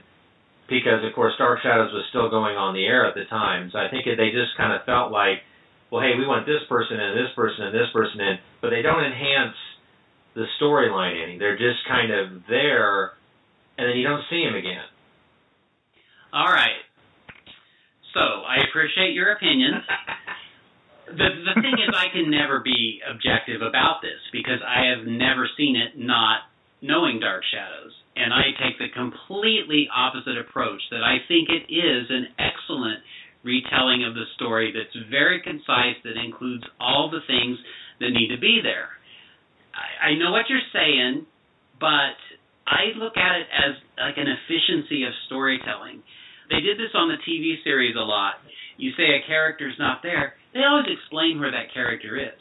I think actually the screenplay is quite good because okay, Elizabeth's not there. Where is she? Oh, someone mentioned she's been sedated. She's upstairs. It's not like they've been ignored in the story. They may not be playing a big part, but they are part of the story and they're there. They do that several times uh, in the story explained. I will admit David is probably the one that disappears after seemingly playing a big part at the beginning, but most everyone else, I think, I, I just didn't. Like I say, if I had never seen Dark Shadows, I don't know what I would think, but I, having seen it, I think it is a great representation. I think it's very efficient in the storytelling, hits all the right notes growing old had a great part of it. That's the whole reflection of Julia and the, the love triangle uh, with Maggie and Barnabas and Julia and her jealousy. And in fact, I think that's played better in the movie. I think it's clearer in such a concise, uh, concise format of her feelings for Barnabas, the way they, you know, Stokes realizes, oh, you're in love with him. That that's clear and it explains why she would do what she would do. I just absolutely love this movie uh, for all the reasons you guys seem to have issues with it. I, I think, to me, I think of it this way: with the Star Trek movies, we we have established characters, and so someone going in to say Star Trek II: The Wrath of Khan cold that movie is is created in such that you might not have the background as to that first time they encountered Khan, but it's written to where you at least know, for the most part, who the characters are, what role they fit in. It's enhanced if you've seen the television series, but you can still go in cold and enjoy the movie to a degree, maybe not to to the to a greater degree because you don't have that television reference, but you still know who the characters are, and I, and I don't think you get that with this movie. I think that it's it's assumed that you know who everybody is.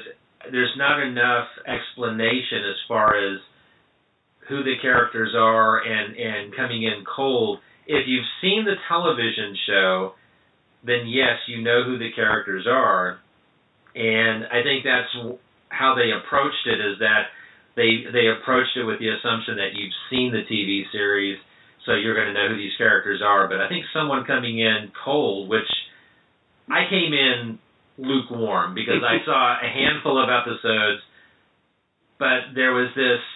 If you're coming in without any back knowledge of what Dark Shadows is, it was it was very choppy. It was very rapid fire, very you know cursory explanation of who these characters were if you got that, but there wasn't a lot of substance there, and I felt like honestly, I there was one comparison that I came to is the Salem's Lot miniseries with David Soul was originally two parts, you know, f- you know, four hours with commercials, and there was a time period where that version wasn't readily available. That you that it was only the condensed two hour version that was played over in Europe, and it it comes across being very choppy because essentially they're condensing the story down, but you're missing out in key details or character development, and it's it's hard to follow as opposed to what the original miniseries was like. And that's what I felt like there was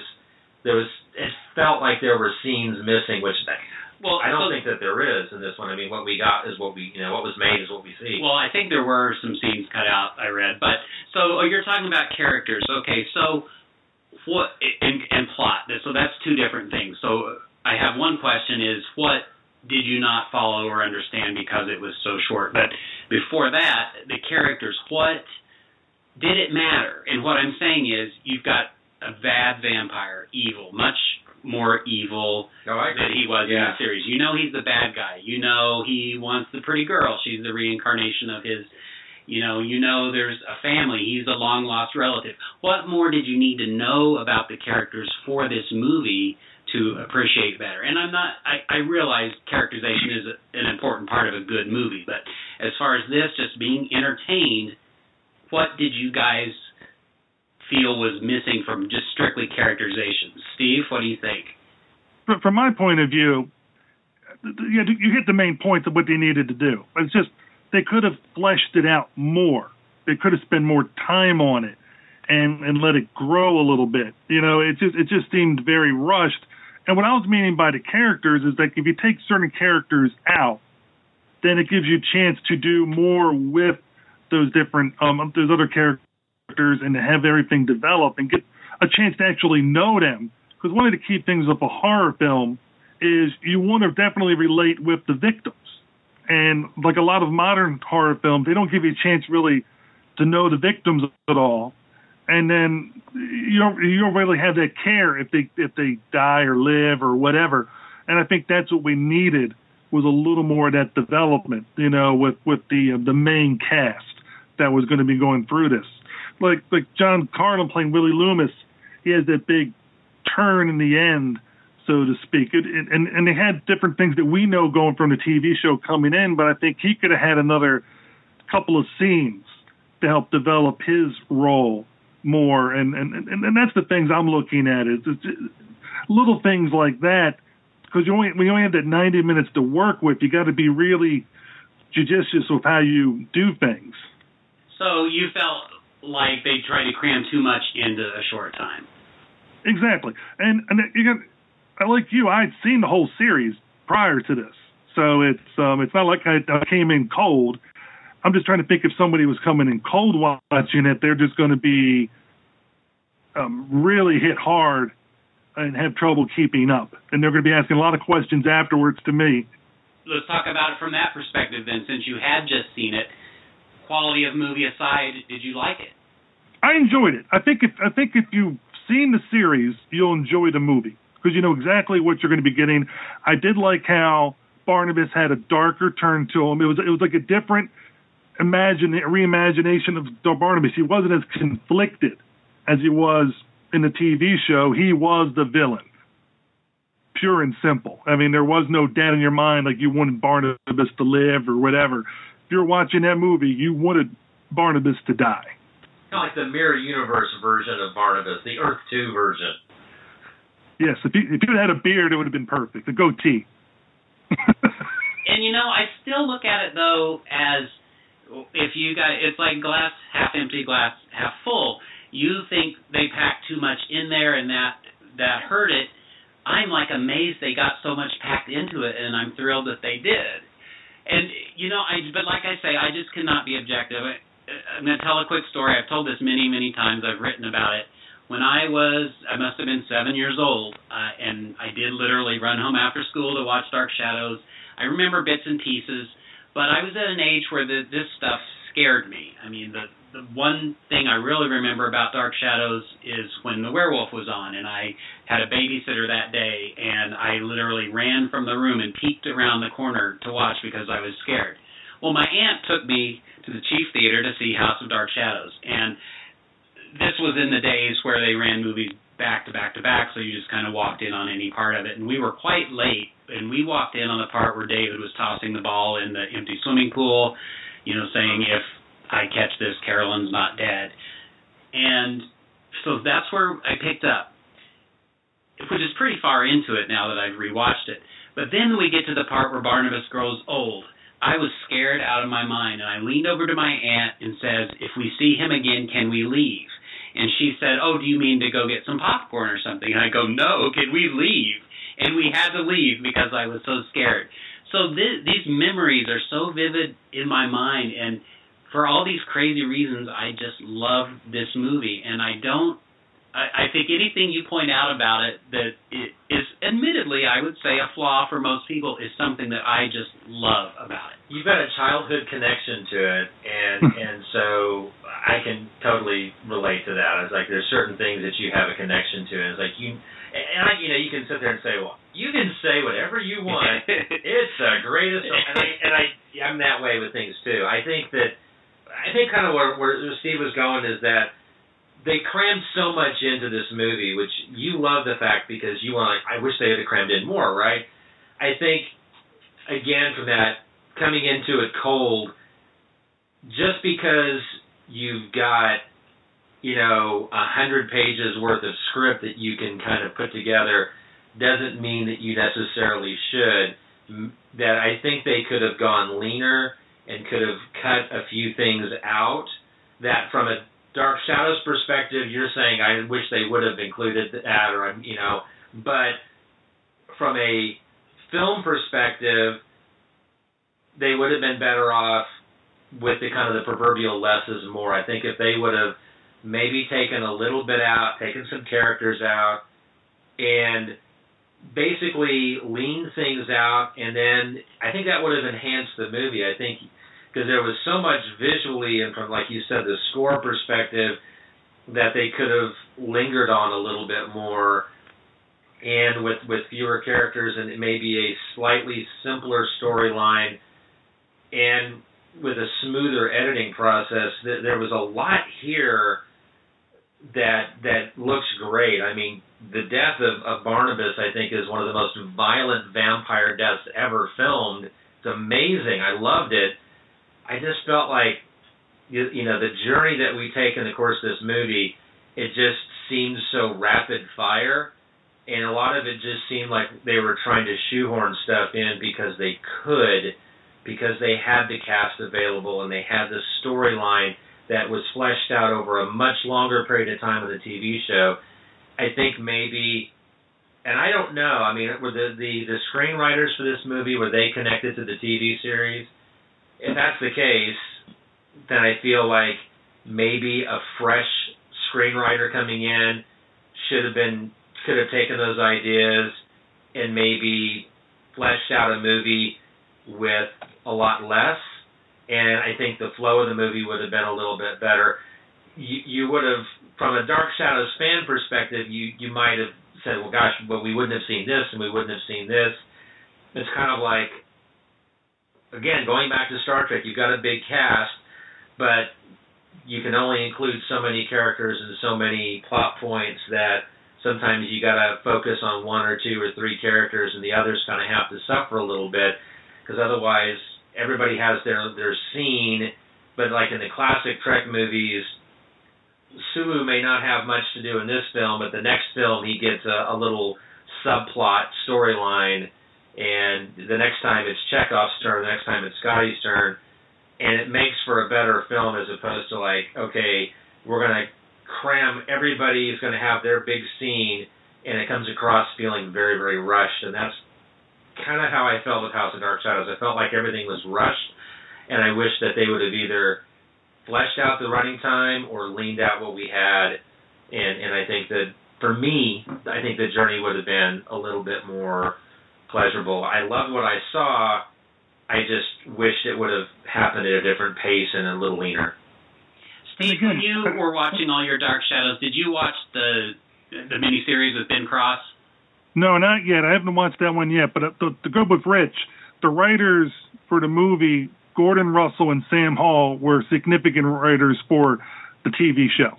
What I was going to say about if you when you watch it, and I'm curious what you think, let me know. That's very much a remake as it begins of House of Dark Shadows, down to the same camera angles they use with Barnabas approaching the house, knocking on the door, uh, Willie, uh, you know, him treating Will- Willie brutally and knocking him down the stairs. But it unfolds at a more leisurely pace with fewer characters at the beginning. And so I'll be curious what you see because uh, something Richard said made me think just about expanding it and, or taking it at a slower pace. I, I kind of I, I treat that series, the first couple of episodes, like a longer remake of House of Dark Shadows. And so if you guys watch that, see, yes, that's what I'm talking about, or no, it's just as bad as the movie. Well, I, I don't say the movie's bad. I'm just saying. I'm well, just well, saying. so let me ask you this: in terms of just '70s vampire movies, let's see, you had what Count Yorga Vampire, you had some Christopher Lee, even Blackula. How does this stack up against those? Because I have always said that it is one of the best vampire movies of the early '70s. I think from a vampire's pers- perspective, yeah, Jonathan Frid is amazing in this. And again, I mean, from start to finish, including the death, he he holds his own against the the vampires of the day. And I think he, in all honesty, sometimes it gets overlooked as people are talking about memorable vampires because Dark Shadows is something that, again, it's this huge amount of work, and a lot of people just get daunted by it and they don't dive into it, and they may not dive into this particular movie. So I think he deserves a little more credit in the vampire world than he gets, and I think that there, the movie I think holds its own with other films of the day, and, and I and I don't dislike the film. I guess what I see is is that I think there was a, a potential for this film to be something better, in my opinion, and that's what I I looked at it with maybe too critical of an eye as I was trying to enjoy this. I just I felt like I was rushed, and I wanted to say, hang on a second, let's slow down give me another 30 minute running time and maybe take this character out and this character out. I, I started looking at it maybe too critically as opposed to, I think if I was a longtime Dark Shadows fan, I would look at it with some rose colored glasses as I do Star Trek or Doctor Who. I can sit there and someone else coming in saying, well, this doesn't make sense. And I'm like, yeah, but, you know, I've been watching this for 30, 40 years and you're wrong. So, I mean, it, that that's natural, and so I, I there's a lot there that I like with House of Dark Shadows. I just some of the the flaws that that I saw kind of deterred me from enjoying the movie more uh, because I felt like there was a potential there to do something better if they would have maybe not. I mean, maybe this film was rushed into production a little bit too because they you're you're taking characters away because the show was running concurrently on TV you're taking actors and actresses away from the TV show to make this movie, as opposed to maybe if you were dealing with some people and you had a little bit longer time and you weren't trying to work around a TV production, maybe if they spent a little more time with the film, I think maybe it would have gone through an editing phase or two where this movie might have made a little more sense to someone totally coming in in the dark, so to speak.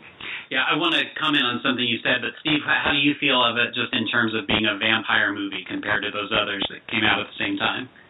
Well, again, I think if you look at that time period, it holds up well. And I know we were talking about Barnabas Collins and Jonathan Frid, but we have to we don't want to forget about the other vampire, Carolyn Stoddard. I thought she had a nice turn as a vampire, and I also liked how um, she met her end in the movie. It, it was it was it was definitely it was like oh this is pretty cool because she was stayed she stayed in character. She was brash as in the movie. She stayed brash when she became a vampire. And just basically her undoing was not listening to people and doing things that she shouldn't have done because she just wanted to do it. Uh, so I, I really enjoyed her vampire also. So I don't want to you know leave her out in the dark. But uh, Rich Rich stole a lot of my thunder. That He he tends to do that. It, pisses me off sometimes. actually that, that was the word I was going to use about this movie. This is one of those movies that it it pisses you off a little bit because it could have been so much better. It's like all the stuff is right there with just a little bit of nip and a tuck and a little bit of expansion of this or that. uh, We, we already mentioned.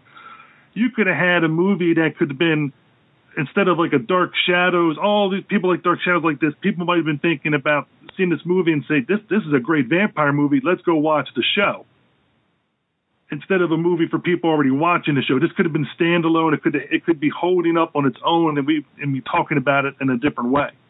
That's that's the thing that just annoys me. I think annoys Rich is that it's right there. It could be great instead of being good. It could be great if they just did a little bit of this and that. And I think that I think from saying what Rich said, I, I think that's the part that's annoying both of us.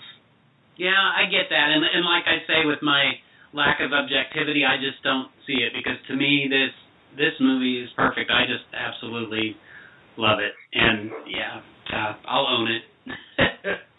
so, uh, Rich talked about you know taking people away from the series to make it and all that, and I know that this was filmed concurrently with the TV show, and that characters were written out. Um, some for as few as nine episodes, and some, I'm sure, Barnabas and probably Maggie, as many as 30 episodes. So, Steve, back to you watching the series. Do you recall a, a point where, say, Barnabas was missing for a long period of time, and did you make the connection? Oh, I, I bet he's away making the movie.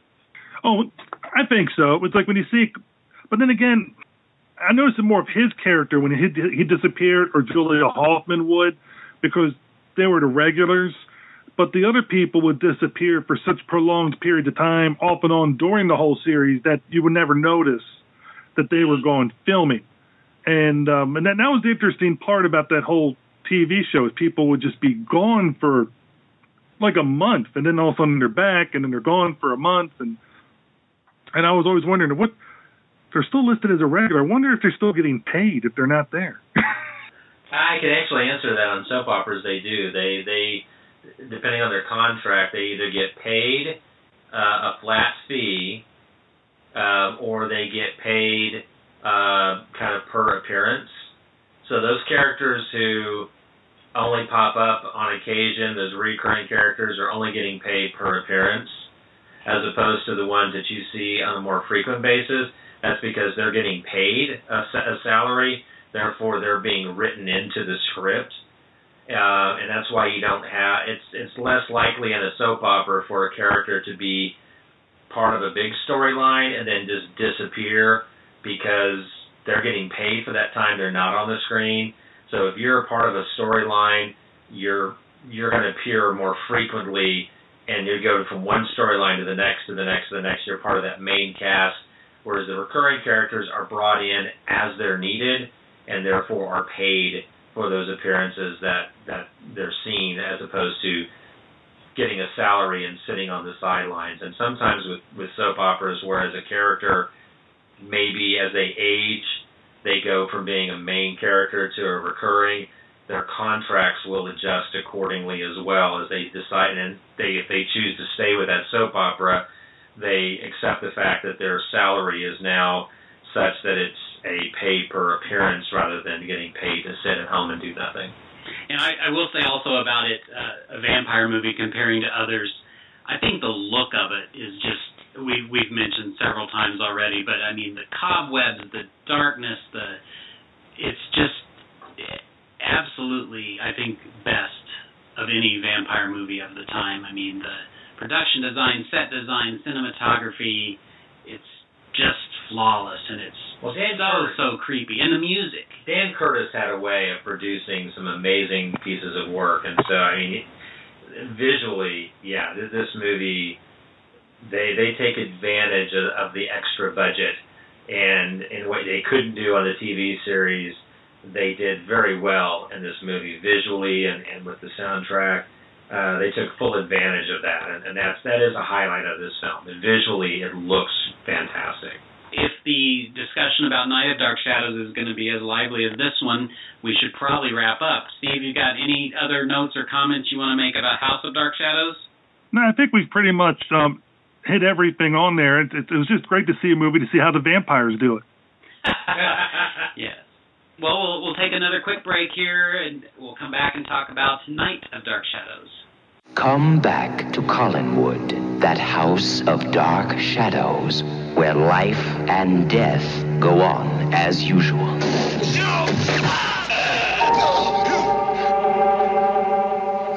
A bodiless spirit.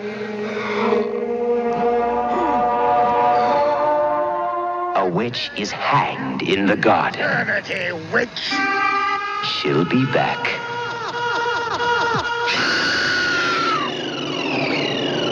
The deranged, sadistic killer does his thing.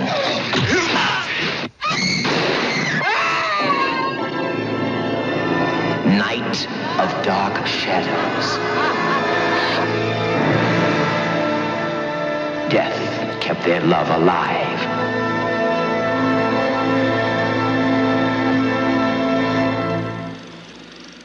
In this original story featuring actors from the television series, Quentin Collins inherits Collinwood and moves in with his wife Tracy. The estate's sinister housekeeper, Carlotta Drake, and stablehand Gerard Stiles know something they don't, and the newlyweds are soon haunted by spirits from the past, including Angelique Collins, a witch that was hung in the 19th century.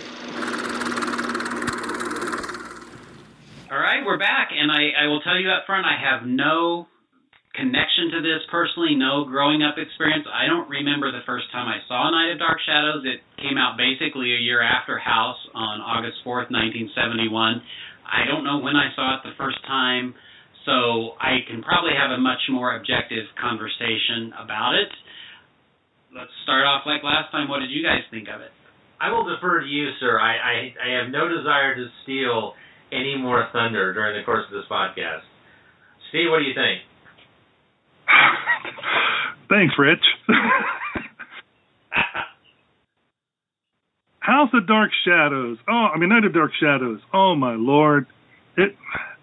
I, I know. Looking up in Wikipedia, it's missing. The, I saw the 95 minute version, and I think originally Dan Curtis had done it as a 120 minute version, but they made him edit it down about 30 minutes, and it shows because it just jumps from scene to scene, sometimes chaotically, and it made it sometimes a little hard to follow.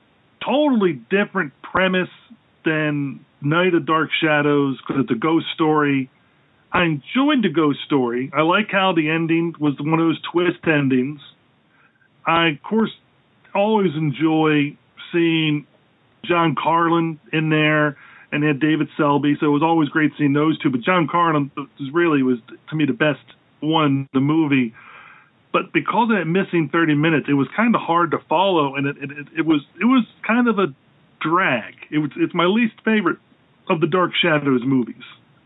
Yeah, I, I would tend to agree. The all of the um, the wonderful things visually and musically that were part of House of Dark Shadows is missing in this film. There, there's a lack of creativity when it comes to how they filmed it, and the music.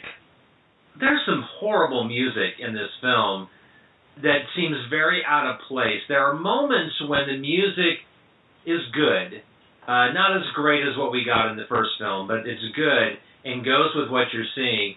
But then there's other moments where the music it was almost like carnival music in some scenes. It seemed so out of place and out of what should be the tone of that moment in the movie. Uh, it, it was puzzling. It seemed musically it was like Jekyll and Hyde for me at times that pulled me out of, of several moments of the film. Uh, like in the as we're nearing the climax of the film, there's a moment where they're going through, I think, like the catacombs or whatever, and what should be suspenseful, eerie, gothic horror music was not. And, and I wondered, you know, why they chose some of the, the musical cues that they did.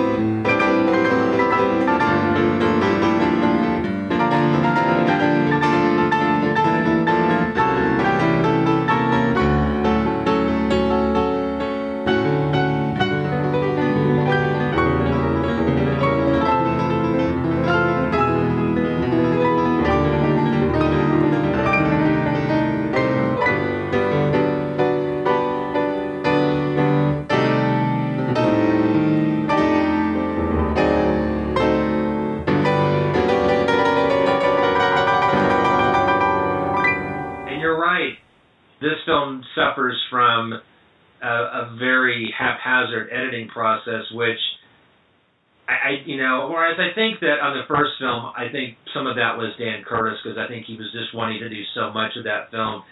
This one here, I think it was more the studio cutting, you know, forcing him to cut 35 minutes out of the film hurt the film drastically. It, it makes it very haphazard and I don't think the film, I don't think it knew what it wanted it to be. Was it a ghost story, or was it a you know crazed killer? I mean, the big final scene seemed like, or I, guess as we're nearing the final scene, it was almost like a homicidal killer flick. You know, I mean, the the ghost story aspect of it seemed to be put on the back burner, and then we get back to it as the film ends.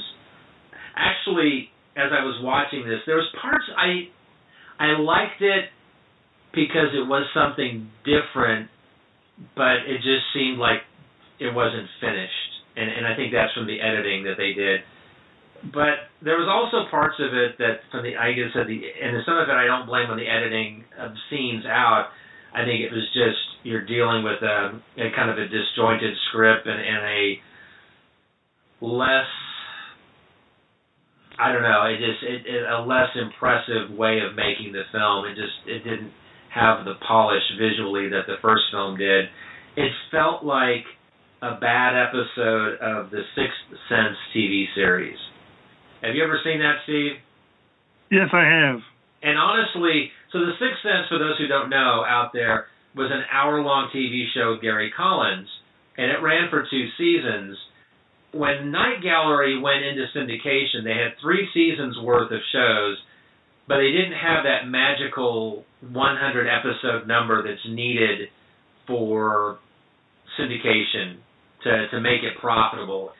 So they they came up with an entire fourth season of the show for syndication.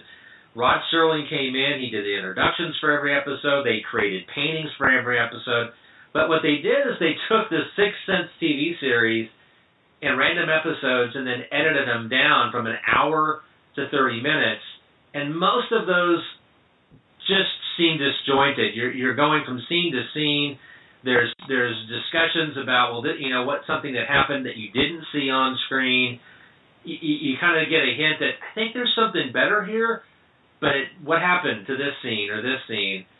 that's what I felt like watching this movie. Like I was watching a a bad episode of The Sixth Sense that had been edited down into a Night Gallery episode. It just seemed like there was parts missing that we should have been privy to but weren't. I am just out of sync with you guys today. I'll tell you, historically, I've always always thought House of Dark Shadows was great. Night of Dark Shadows was awful. I think both of those now are extreme. I remember watching Night of Dark Shadows in the past and not being able to follow it and, and having these big gaps. I was shocked when I watched it this week that I don't find that now. It made perfect sense to me.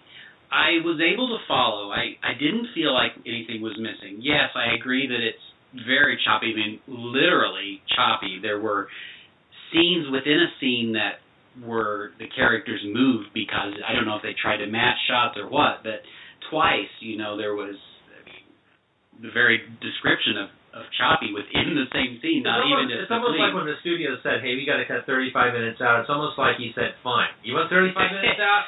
I'm going to cut this and this and this out." It didn't seem like maybe he didn't have the time to work with it, but yeah, it, you're right. It's very choppy, very and rough. and I agree about the look of it. It it it's a very clean film. I mean, it looked crisp and clean, but there's not the atmosphere that House of Dark Shadows had. I did I, I noticed it has a different cinematographer than House of Dark Shadows. It was the same production designer, but House of Dark Shadows has in the credits a set decoration and Night does not. So I don't know. There's some combination of talent there that did not produce the same result, and he may not have wanted the same look. I think at times it's creepy in just sort of the sense of a cool, cloudy fall day that's kind of cold and you've got to chill and it's kind of creepy. Not the heavy, heavy gothic of House of Dark Shadows. There were issues of it's day and then it's night. I mean, it, it had all kinds of problems. But story wise, I actually really liked it this time. And it's not a ghost story, Richard. It's not a, a man, maniacal killer story. It's a story about reincarnation. Carlotta Drake, wonderful, creepy housekeeper, loved her character. Grayson Hall, you know, is the reincarnation of the little girl that was there in the past when Angelique the Witch was hung. I'm not sure if Gerard is a reincarnation or not, but the, the whole thing is that David Selby is the reincarnation of Charles Collins, who lived during the time that Angelique was hung as a witch. I really like that whole aspect of the story, and you know him, Quentin seeing the little girl in the window, and he runs up there, but it's really Grayson Hall. Well, that's because she was the reincarnation. I. Anyway, all of that I really liked. I liked, you know, the threat that the spirit of Charles Collins through this reincarnation was going to take over Quentin, and that was the the the crux of the movie. That was the threat. That was the danger, and it got a little Amityville horror-ish the way he started treating his wife, the lovely Kate Jackson, Tracy Collins, and then Steve, you mentioned John Karlen and uh, Nancy Barrett were their friends. They went away for the weekend, did a little research, and they put two and two together. That was a little abrupt. I'm not really sure how they came to believe that Quentin was in danger, but they come back. I don't know. I really I liked it more than I ever have, and wasn't confused. I don't know. I really appreciate it. It sounds like more than you guys did. I think the movie could have stood on its own. I liked the premise. I just didn't like the way it was executed. So I think that again, this is a movie that almost seems like I mean, yeah, it takes elements of Dark Shadows, but without Barnabas, to me, Barnabas Dark Shadows kind of goes hand in hand. And I know that they wanted to make a direct sequel. This movie was originally supposed to have Barnabas and by that time the TV series had ended, and Jonathan Frid said, "No, I don't want to. I'm afraid I don't want to get typecast," and so they had to go a different route. I think this could have been a fun route to go. I love David Selby. I love Kate Jackson. I think there was a lot of potential here. I just I feel like it's hard to judge the movie knowing that 35 minutes got cut from it because the 35 minutes could make the film I mean, it could could totally change sensibility of the film entirely.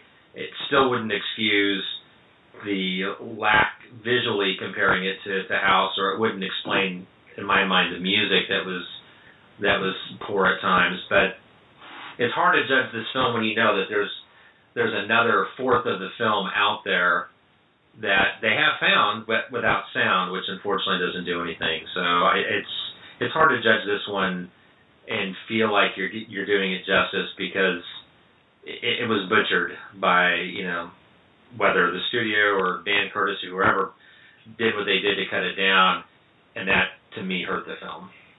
Yeah, from what I read, they gave like Dan Curtis like one day to reduce the the, the length of the movie, which I don't know how you could pull that off. And, and, and you know, from 120 minutes to 90 minutes, that's just that's just crazy. But um, Jim Storm, I wanted to give as Gerard, I wanted to give him. So I, I enjoyed him. I just wish there would have been more scenes with him. And when you read the parts that they found without the sound, there was more scenes with him in there. But Jeff, I know you said you, you said it's a reincarnation, not a ghost story. I think it's both because who was Angelique Collins reincarnated into? Ah, She- good point. It, it had to be a ghost.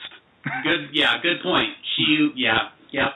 And it, it, for a while there, I was thinking, man, this is like The Shining before The Shining, and I thought they were going to be going in that direction, where maybe there was never a ghost at all, and it's just Carlotta and um, Gerard driving him insane, you know, like leading him down that path. But I thought that would have been an interesting way to go, where Angelique is never really there, Hmm. So to speak, and then it would have been interesting. Or you could do it just like they did in The Shining, where it's like, and then he's suddenly in the past, like in that picture in the past. I mean, there's so many ways you could have taken it. Who knows what that 30 minutes where, where and what would have happened, and and to help make it more cohesive. To at least Rich and I, you seem to be somehow in in a monk zone with it. You know, it's So let me ask you this, Steve. When you were watching the series, did you like the character of Quentin or the actor David Selby as much as uh, Barnabas Collins, Jonathan Frid? I know he was incredibly popular, but I've I've never really enjoyed Quentin or any of his roles as much as I did Barnabas. I enjoyed Barnabas more than Quentin. Quentin was an interesting character because he was always played as the hothead, but he was also a logical thinker because he was able to figure out real quick when he first met Barnabas in the that one storyline um, that Barnabas was a vampire or Barnabas did not live in England. He he realized things real fast, so he's usually quick on the uptake. I enjoyed it about his character there. In this one, it's a totally different type of Quentin. So I mean, it's, it's kind of hard to compare this Quentin Collins with other one. Yeah, and I guess what I'm getting at is that to me, from the get go, this movie isn't as interesting because just that persona of the actor or or a, a character named Quentin Collins just doesn't appeal to me as much as one would about Barnabas or with Jonathan Frid. And as, as you guys already said, um, Jonathan Frid you, so it's not like they had a choice. Now they could have, I don't know, they could have won other ways. They could have went with the werewolf storyline without Barnabas being there and made it a werewolf movie. But they made it a ghost movie, which they had a lot of popularity with. Or maybe they could have did the Phoenix storyline and tried to update it. Dream Curse. Oh, not the Dream Curse. I thought sometimes when they were doing the dream sequences, I was starting to have flashbacks. I was just like, oh no.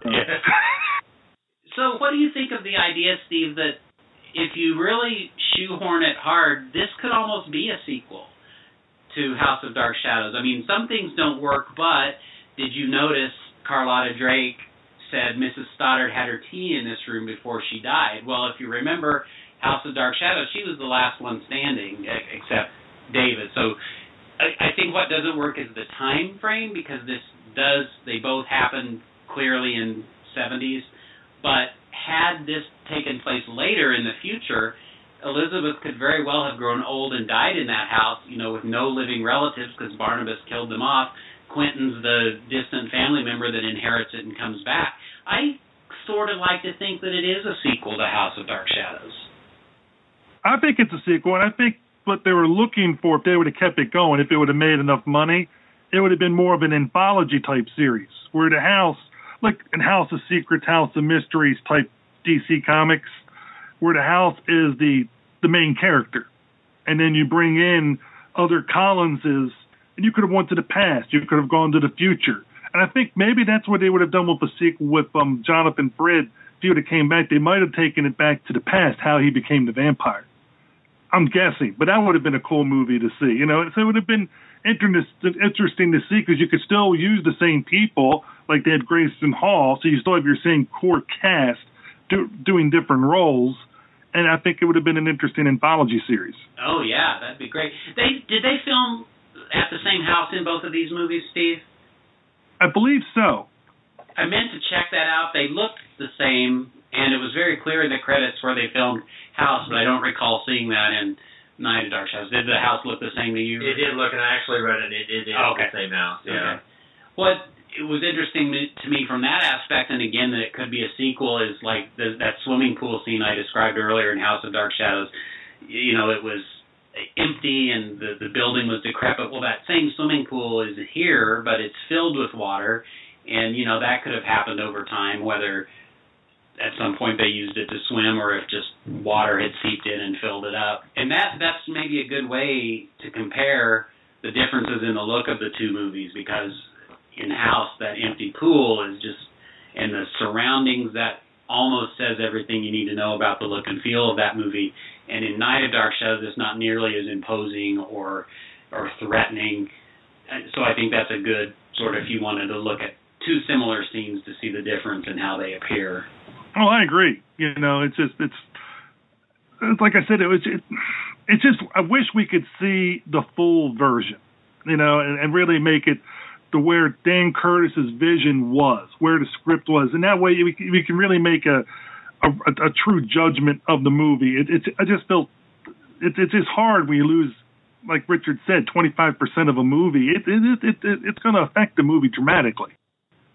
Well, and if he if he had a day to do it, I mean, I I don't even see how that would have been possible to edit a film down that much in a day and expect that your end result is going to be cohesive or not. I, that's just insane.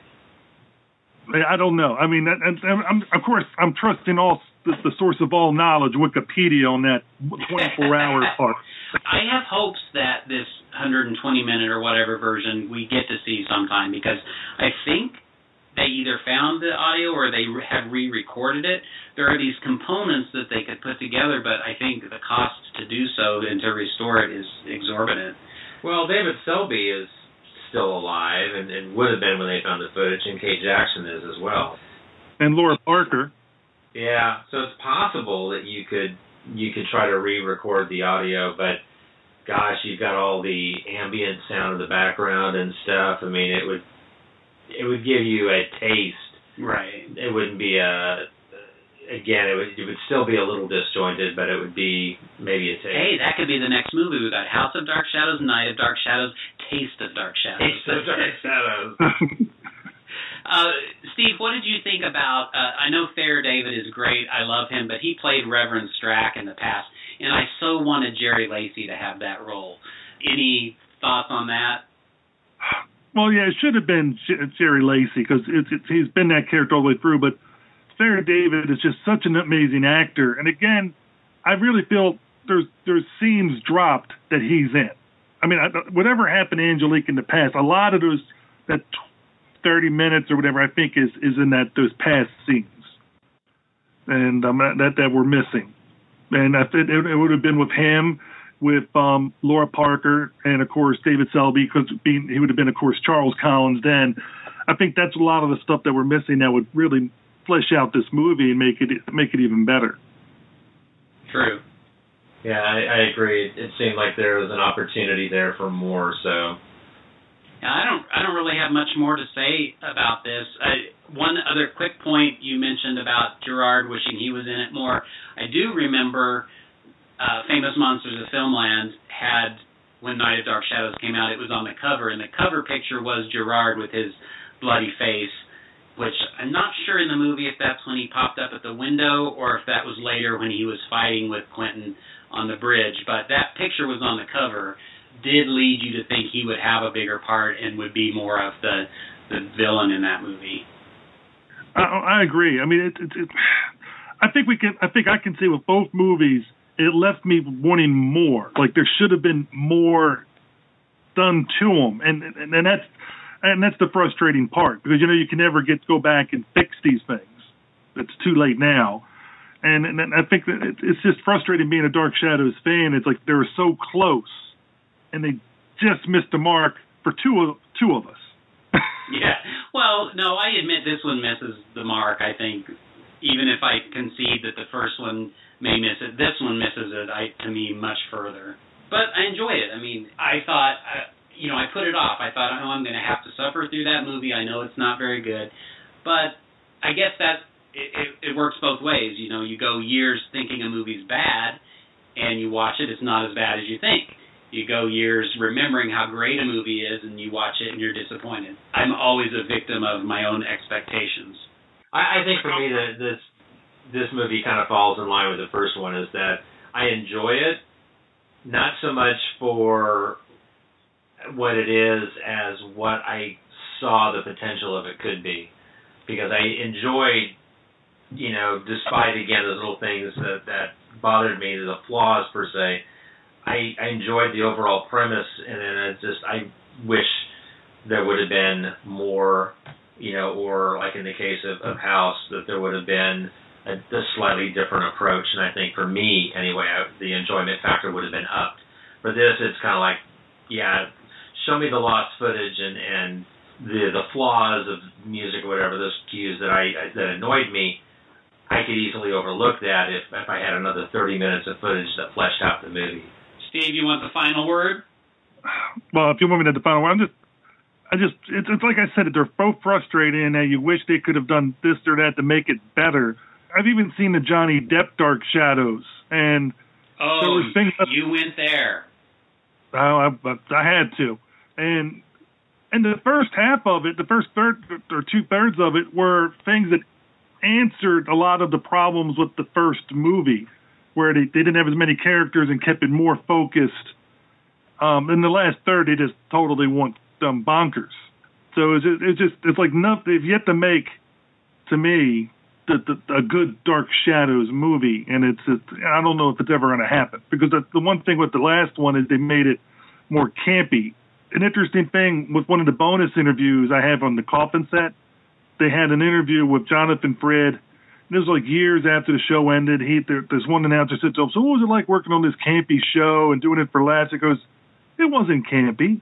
They, they never did it campy. People sometimes look back at it. Usually, people that never watched the show and thought all these people were doing it with tongue in cheek and that kind of stuff. This is not Batman TV show, which was done purposely campy. This is like Doctor Who, the original series, and the, and the, and the Dark Shadows, the, the original. They were done." with the best they could do budget wise, but it was never intended to be funny. Yep, that's right. That's I think I've read that that's part of why it's so enduring and was such a success at the time was that they were absolutely taking it seriously. That does it. Another Dark Shadows episode. When we did the first one, Steve, that at least in part inspired you to go on your journey. Did we do anything today to inspire you to do anything? Well, I am going to be getting down the road, the um, Ben Cross um, Dark Shadows um, re, you know redo that one season. Going to plan on trying to get that for Christmas, that kind of stuff, birthday or Christmas. See if one of my children will buy it for me, and then I'll be able to watch that one season and see how that plays out. And I can talk to you about how similar it is to the movie or or not. Yeah, that'll be great. Yeah, I'm interested what you think. I'm interested in what you think on a lot of stuff, Steve. I really appreciate you. I enjoyed meeting you last year at Monster Bash. Your son Ben. I, I know I repeat and I've talked about it a lot, but all your your messages that you leave us are hilarious. Uh, I loved your rating systems for uh, the three movies we talked about last month.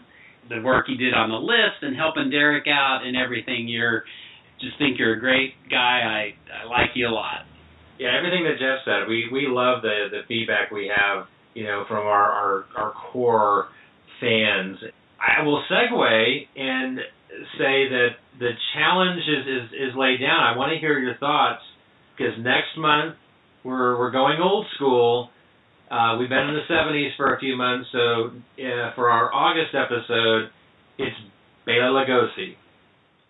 And Ooh. we're going to be covering, as we've done with others, early, middle, and latter part of his career. And I'll announce it now. The three movies we're going to cover are Murders in the Rue Morgue, Return of the Vampire, and Bride of the Monster.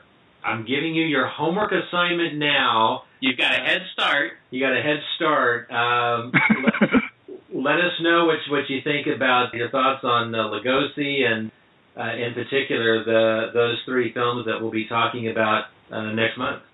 Well, th- I'm looking forward to it now. And th- thank you guys for having me on. And and one thing I forgot to mention earlier was um, a shout out to Jonathan for meeting him at Monster Bash and getting to talk to him for a little while and getting to meet his his wife. And um, it, that that was a highlight of one of the highlights of Monster Bash is getting to meet people for the first time or re-see people again. You know, you like like Derek. You know, how often am I going to see somebody from Oregon? You know, but thankfully Monster Bash brings us all together. The other thing I want to mention to people is I don't know if you guys never say anything about this, but on iTunes where I download your thing, your your stuff, people don't forget you can rate their podcast and leave feedback. I think I'm the only person who's done it. and so the, we need more people to leave feedback for these guys so they can actually get an official rating. It will help make people find this podcast and so the club can grow. Ah, thank you. See, I'm so horrible about those kinds of things. I mean, Thank you, Half the time I don't introduce myself, or when we used to be on the the network, I always forgot to say that. So thank you for that reminder. Well, you're welcome. I mean, because the key thing is, is it's like I left on the feedback there. It's kind of nice. It's, it's almost like a club atmosphere where you're sitting there and everybody's having whatever beverage they're doing, and um, and just sitting back and talking about whatever is interesting at that time, whatever movie we just saw or old TV shows, that kind of stuff. And it, that's that's the kind of the, the impression I get from the club. Well, good. I think that's what we're trying to convey. Yeah, that was one thing when we started talking about doing a podcast. It's like you know there are several out there that that we held to high esteem. The, really, Monster Kid Radio and, and the B Movie Cast. B Movie Cast was like you know the grandfather. I mean, it was the original. And uh, you know, Monster Kid Radio, gosh, Derek has has taken that to a, a whole nother level. So we wanted to do something that was similar yet different and appeal to the same audience, but we weren't kind of going over the same uh, retread, so to speak, of, of what the other shows are doing. We kind of wanted to put our own unique take on it. So thank you for those kind words. And yes, go out to iTunes and, and give us a review. Let us know what you think. That's, you know, we're a few months into that now being on iTunes, and we're uploading older episodes, the remastered versions, so to speak. Um, Jeff has been doing great at that, and uh, as something comes up, an anniversary of a film or what have you, we're uploading those older episodes to to iTunes so that they're still there in the old feed, but eventually the goal is is that we'll have all of the episodes on our feed, so they'll all be in one spot. It's uh, a, a little bit of a, a, a laborious process, but I know that. Thank you to Jeff for for being the technical wizard of the show. So. Um, And I'm not sure Steve would agree that I'm a technical wizard. I thanks for going through the um, pain that we did to get this show going. I hope it turns out all right. We'll see. At, at least you didn't have to spend that whole 12 hours with us. Oh, it's not like it's a chore or anything. It's enjoyable when you get to talk to people that are enjoying the same things. And and one and one of the things I like about your podcast is is that you don't you're not you guys are always going to say this movie is great. You're honest about the movies, and the thing is, it and, it, and it's it's polite discourse. As we talked about Night of the Dark Shadows, not everybody agreed on that one the same way. Same with House of Dark Shadows, but the thing is, it's everybody's entitled to their opinion. People take things too seriously, like with current movies, like with Solo and other stuff, and it's just like really, it's just a movie in the end, and were you entertained or not? Yeah, that, that's something that I love about most of the people in our podcast community and all these different podcasts is that we can agree to disagree without going down a nasty path. I, there's, you know, I listened to podcasts before and had to quit them because uh, I'm not into bashing for the sake of bashing, and the same as on social media. It's like if your whole purpose is to be the first one to post negative comments, then you're probably going to get unfriended or uh, unfollowed because uh, I think these movies, there's something to find in almost every single movie, with maybe one or two exceptions out there. There's some enjoyment factor, and you know what? Even if you may not find it enjoyable, someone else does, and so I think just as a matter of respect, I think that's one thing I like about the community that we have is that everyone kind of respects these these classics for for what they are. And sometimes, yes, we all need to laugh at these movies because they're intended to be laughed at. Thank you for joining the show today. We hope to have you back and maybe not be as as rough in the uh, the get go uh, starting things up as we work our way through. Uh, Speaking of getting uh, Dark Shadows for Christmas, maybe we'll get headphones. Maybe Jeff and Richard will get headphones. I don't know what to say because you, you, you're, you're slowly but surely getting into the new millennium. Yeah. 18 years late. Well, we talked about age earlier. You know how that is. So. Well, Steve, take care. Thank you so much, and uh, we, I hope we talk again soon. I hope so too. take care, Steve. You too, Rich.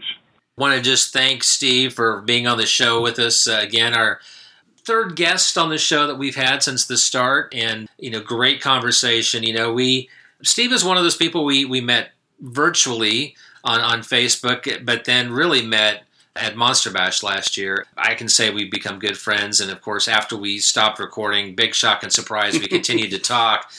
As anyone who's been on any of the other shows like B Movie Cast or Monster Kid Radio, there's a lot of unheard footage out there because when Monster Kids get together, we talk about movies and stuff. If we were all in the same location, none of us would get any work done because we would just talk about all the stuff that we love. And uh, that's exactly what happens. So thank you, Steve, for being on the show. Definitely going to have you back again in the future. Steve is, is got some stuff brewing as well. So we're looking forward to see what he's got coming down the pike when he's ready to share that. It'll be a lot of fun. Thank you for being on the show this week. Yes, thank you much. Let's go through our new business here. Relatively brisk pace. I think we talked to Steve for, gosh, right at two hours. To some releases on home video in July that we might want to be interested in. We are recording this on the, what is the date today? The 8th. So a couple of these things I mentioned have already happened, but still time for you to get involved. On the 3rd, last Tuesday, Last House on the Left from 1972 came out on Arrow Video. Uh, I mentioned that because I did a review of that Blu-ray on ClassicHorrors.club, and if you'd like to read what I thought about it, go check that out. Same day, Cat of Nine Tails came out from Arrow, and I get confused with Arrow releases because things come out multiple times in limited editions and different versions and all that. So I had actually reviewed that, that some time ago. The 10th, which if this gets out on time, will be probably tomorrow. Who Can T- Kill a Child from 1976 comes out on Mondo Macabro. Have you ever seen that, Rich? I have not. I know that you you put on Facebook, and I I'm not even sure I've heard of it before. I, you know, I hadn't either, but it is fantastic. It kind of think of it as um, Village of the Damned on steroids. It's it's not gory at all. Okay. Um, so maybe Carla could watch it, but it's it's really well done. I I enjoyed it a lot. You know, there's so many things out there that we we don't even know or, or haven't seen. I, last night, flipping the channels, and I was like maybe halfway into a movie called Experiment in Terror, which I've heard about, and uh, I can't remember the actress who starred in it, but I, I, I watched it for about ten minutes, and I'm like, this is a movie I've got to watch, and so I was like, nope, nope, I got to turn this off. Yeah, there's so many things out there that you don't get a chance to see or even hear about, and so uh, you got to rely on, on your friends to say, hey, this is a movie you need to check out. So I'll put that on the list. Yeah, I'm, I'm interested in it. Uh, I saw you post that, and I'm like, what is this? So Yeah, and they did a remake of it, I think, in 2016 called. Ugh, I can't remember the name. I did not see that. I did watch the trailer after I watched this, and at least in the scenes they showed in the trailer, it's pretty much a shot by shot remake. In that case, I normally prefer the original, you know, if the remake doesn't do something new and different. Yeah. The original is just, it's fantastic. Speaking of ones we don't know, the, the week after that, on the 17th, is the case of the Scorpion's Tail from 1971. I think that's a Giallo. I believe Troy Howarth is doing a commentary on that. Uh, his commentaries are always great. I look forward to watching that. On the 24th, a movie called Love Me Deadly. Have you heard of that from 72? sounds familiar.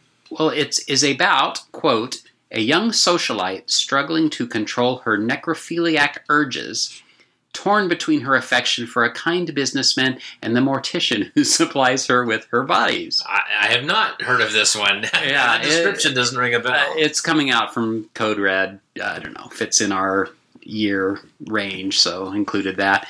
And then finally on the 24th from Shout Factory, Someone's Watching Me. This is the 1978 TV movie that John Carpenter directed with uh, Lauren Hutton. Anniversaries, movies that came out in July over the years.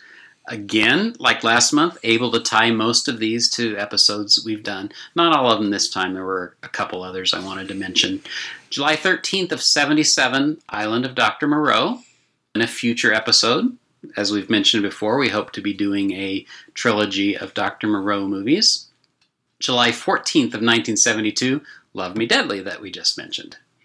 July 15th, 1945, The Black Room. I mention that because uh, Monster Kid Radio did an episode on this back in March with Dr. Gangrene, Larry Underwood. And it was actually an episode where I had not seen the movie and I actually wanted to stop it, watch the movie, and then continue. I have yet to do that, but have you seen The Black Room? with with Boris Yeah, Karloff? yeah. yeah, yeah. I vivid memories of watching that on the uh, creature feature with Crematia Mortem as a kid on a Saturday night. She would show a lot of bad movies, and so when she would show one of these Karloff films, it was kind of like a oh wow, this is a classic. I fell in love with it the first time I saw it. It's one of my favorite Karloff movies, actually. I bought it on VHS when they were like thirty dollars. You know, it was not a cheap purchase. Yeah, as soon as it came out uh, in a set, I'm trying to remember what set it's in. One of the the box sets of Boris Karloff, so it's not a separate film, but it's it's available in one of the box sets. And yeah, I absolutely love it. Yeah, I need to watch that. It needs to go to the top of my list. And the way they were talking about it, it just, I didn't want it to be spoiled. It sounded like I might get more out of it by just by watching it and then hearing what they had to say about it. Yeah, it's part of a box set with The Man They Could Not Hang, Before I Hang, which is two kind of mad scientist like roles, and then the wonderful Boogeyman Will Get You with Peter Lorre, which is all of these were rare when they came out. It's from Icons of Horror collection. I'm sure it's probably out of print now. They were like four films for 20 bucks back in the day. Hmm, maybe the reason I didn't watch it because I didn't have it. So perhaps that could move from that side of the table to this one Yeah, and I that- could that's borrow it. that's why I took it off the shelf. All right. July 16th, 1959. I don't know why I included this other than it's the alligator people, and I think I just would be remiss if I didn't include that.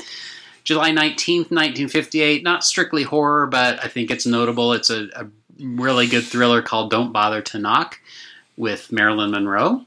Have you ever seen that? I've heard of it. Yeah, haven't seen I, it. I watched it recently, just I think on TV, and I, I enjoyed it. July 20th, 1972, Dr. Phibes rises again. You know, maybe someday in the far future, when maybe we could do the Dr. Phibes films. Those would be fun. S- spoiler alert, this one I did not like nearly as much as the original. No, uh, there's there's a big difference between the first and the second. It's still Vincent Price. It's still fun, but The characters. yeah, it's you. You've got a classic, and then you've got you know, and not so much of a classic. Yeah, July 26, 1953, The Maze. That's a movie. I don't know if we mentioned it offline or or while we were talking to Steve, but that's a, a great little thriller that I recently discovered. I had bought it at Monster Bash, watched it, liked it so much I upgraded to Blu-ray and then handed down my Yes, I, I've got your hand-me-down DVD, and I'll take it. This is a film that I saw on Netflix many years ago. They had a um, like five or six films that were part of a package, and I found out how they're they're you know going off streaming at the end of the month, and so over several nights I watched this one and the Neanderthal Man and Curse of the Faceless Man and I remember not being as impressed with it, and now I want to go back and revisit it with older and wiser eyes and see if it's. Uh, it may have been a victim of watching too many movies in a very short amount of time, but it's got Richard Carlson in it, Mm-hmm. which immediately you know enhances the film. So I'm looking forward to to revisiting that. And then finally, July 30th, 1971, Willard. I mentioned that, of course, because way back in June of 17, that was our sixth episode, Oh Rats, where we talked about Willard and Ben. That seems so long ago. I have vivid memories because I was just into the first month of dating my now wife, and I remember a string of bad movies. And and I'm not saying it was bad, but non-typical films. I remember looking at her when the the musical portion came up in Ben, and I looked and I said, you know, I really do watch other movies than this. I had this fear for a moment that she is like that. This is it. That's the deal breaker. That's right? the deal breaker, you know, because she had the look on her face like, what am I watching? And admittedly, you know, it's a catchy little tune that sticks with you in your nightmares. So it does seem like a long time ago we did that. Now on to the TV terror guide. Some months there's not a lot on TV. There's an awful lot happening in July. First, I just want to note, and I'm not even going to go through the four of them, but this month on Svengoolie, it's all the things that have been on, I believe, probably in the last year. I mean, They're in repeat mode. Yeah, they uh, last night I know they had Medusa against Hercules, which I missed when they played it the first go around, and I missed it again last night because we had festivities at our house. So uh, I actually have a copy of it downloaded off YouTube, which I'm sure is probably illegal, and there's somebody listening right now, but that's on my my list of films to watch. Barracuda is another one that I I'm curious on. I think that's coming up in a couple weeks. But as we record this, next Saturday is the Ghost of Mr. Chicken, I believe, and it doesn't get much better than the Ghost of Mr. Chicken as far as I'm concerned. So if you haven't seen that, check out Spin yeah, and then the 28th is Munster Go Home. So both of those, Ghost of Mr. Chicken and Munster Go Home, I remember watching over and over Oh, as a yeah. child. Those were great. Turner Classic Movies has at least four marathons this month, and of- course, Friday the Thirteenth is probably their their biggest one.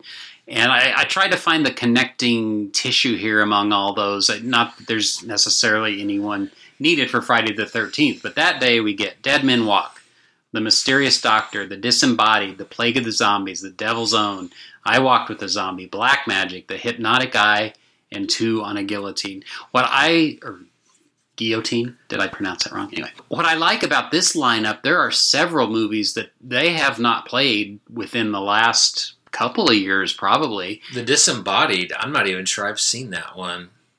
Yeah, The Hypnotic Eye, Black Magic, The Mysterious Doctor. Those are all ones that were seemed fresh to me. I, I have room on my DVR. I, I have found that, unfortunately, with Sling TV, there are still some movies that they block on on Turner Classic. They don't have the streaming rights for it. They're they're far and few between. They've gotten a lot better, but there is still those occasional movies that they don't show. And, and but the Disembodied is something I, I, I hope is is something I can add to the DVR. For some reason, that one's just not ringing a bell with me at all.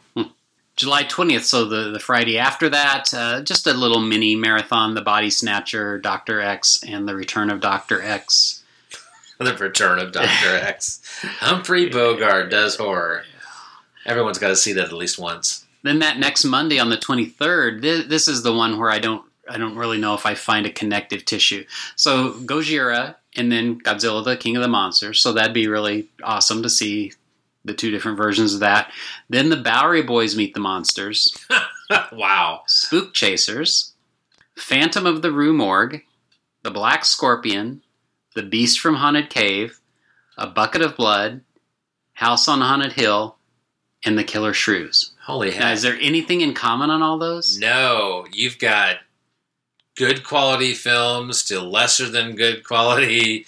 You've got giant monsters, and then you've got movies with no monsters. Yeah, there's no. Yeah, and not that there needs to be connective tissue, but they usually name their day. You know, it's such and such a day, and there's something common. But that just over overall rounded, well-rounded fun, I guess that day. Yeah, I mean, there's some good films in there, and, and some I haven't seen for a long time. Beast from the Haunted Cave has actually uh, been on my mind uh, recently because it's having just watched Wasp Woman. There's it's available on a on a Blu-ray together with Beast from the Haunted Cave, and doing some research on the Wasp Woman, I found out some things about Beast from the Haunted Cave. Has extra scenes that were filmed for the television release, like the Wasp Woman was originally an hour-long film that's now almost 75 minutes long because they added a little more than 10 minutes of footage that you can kind of see when you watch it as like, yeah, that doesn't really make a lot of sense. So Beast from Haunted Cave is apparently the same thing. So interesting mix of films. Yeah. Yeah.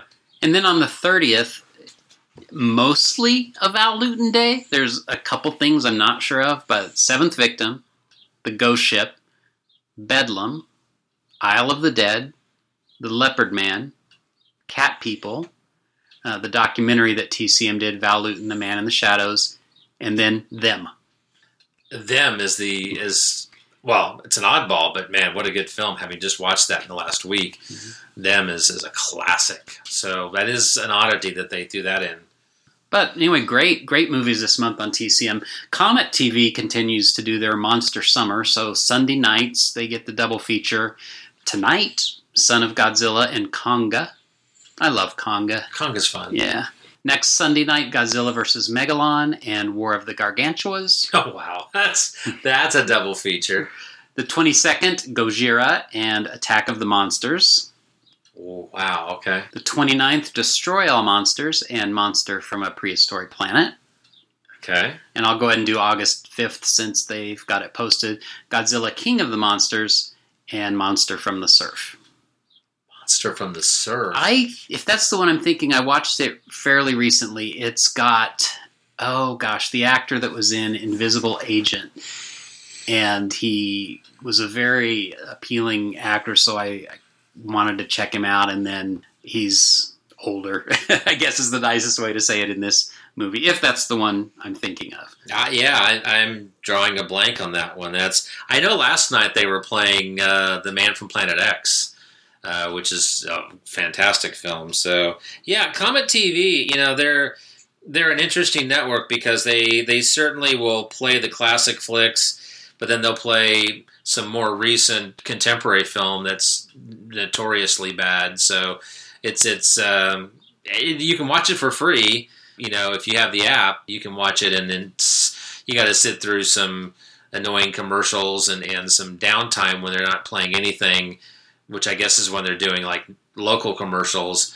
You got to sit through that. So I mean, it's it. There's sometimes there's a, a string of commercials and it gets a bit distracting, but it's fun to have on in the background. I think uh, it might be a little hard to sit down and watch it on the app from start to finish without getting distracted. Fun to have on in the background when you're doing something. Yeah, that is the movie I was thinking about. It's also known as The Beach Girls and the Monster. That one, okay. And I'm- uh, Jon. Hall was the actor I was thinking of. I just, I really, really liked him in Invisible Agent, and hmm. not so much in this one. But the theme weeks for Comet TV, the week starting the 9th is Godzilla movies. Next week, 16th through 20th, is post apocalyptic movies. The 23rd through 27th, extraterrestrial movies.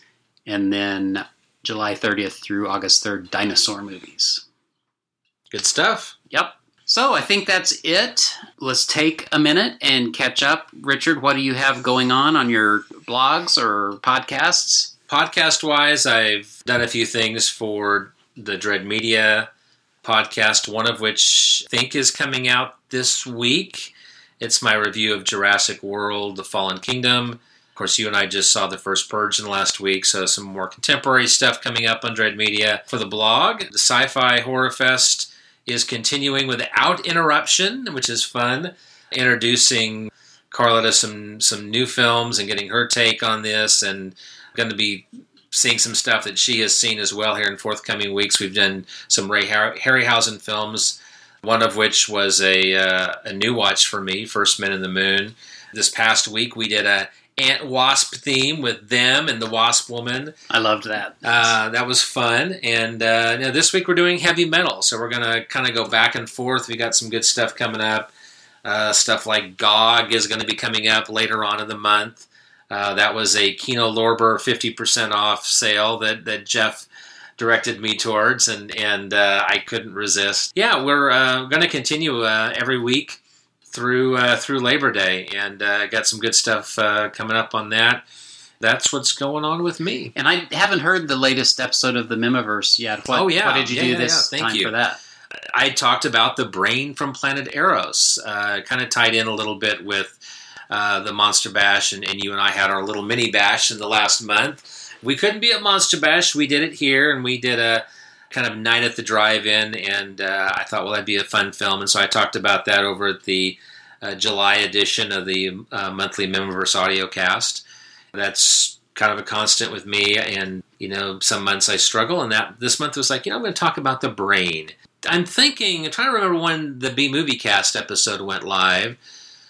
I'm don't know if it went before or after. I, I think it went after the last episode we did. I think it went out after the Margot Kidder episode. But uh, I'm in one of the most recent episodes of uh, the B Movie Cast. I uh, sat down with Nick and Mary and we talked about Incubus with William Shatner. And uh, that was a lot of fun getting back on the B Movie Cast for the first time in many years. So that's out there. I think they've only done one other episode since then. And I, I'm not sure they've done a monster. Maybe they have done a Monster Bash recap, but I, I can't recall. Uh, they're not quite on a weekly schedule. They've been uh, sure they're having some, uh, as you know, real life comes up sometimes, and so uh, you know their schedule has been a little bit more erratic. Got some other podcast appearances I'm doing, and then the blog is is uh, being very active. And I think once we get post Sci-Fi Horror Fest pre 31 Days of Halloween, I'll do some non horror movies in September just to stir things up over at uh, kccinephile.com. Sounds good. So I'm doing a similar weekly thing on my blog, classichorrors.club. It's called the Friday Fright. And I've been doing a real mix of movies there. Uh, They seem to kind of navigate towards the 70s, but uh, it's a real mix on, on what I'll write about there. Uh, I did see a new movie, uh, more modern horror this week that will be up on Boom Howdy next week called The Devil's Doorway. And I just mentioned that to anyone that you know likes modern horrors as well because it was a pretty good movie. I I enjoyed it. Check that out. Uh, and then I've got a couple things coming up with the guys from We Belong Dead in England. The next pub- book publication you all will see is called A Pictorial History of the Cinefantastique. That's what they finally decided to call it. It's sort of a tribute to the old book that a lot of monster kids had growing up, Pictorial History of Horror Movies. The name describes what it is, but I contributed to a chapter on the 70s and then wrote a complete chapter about silent movies.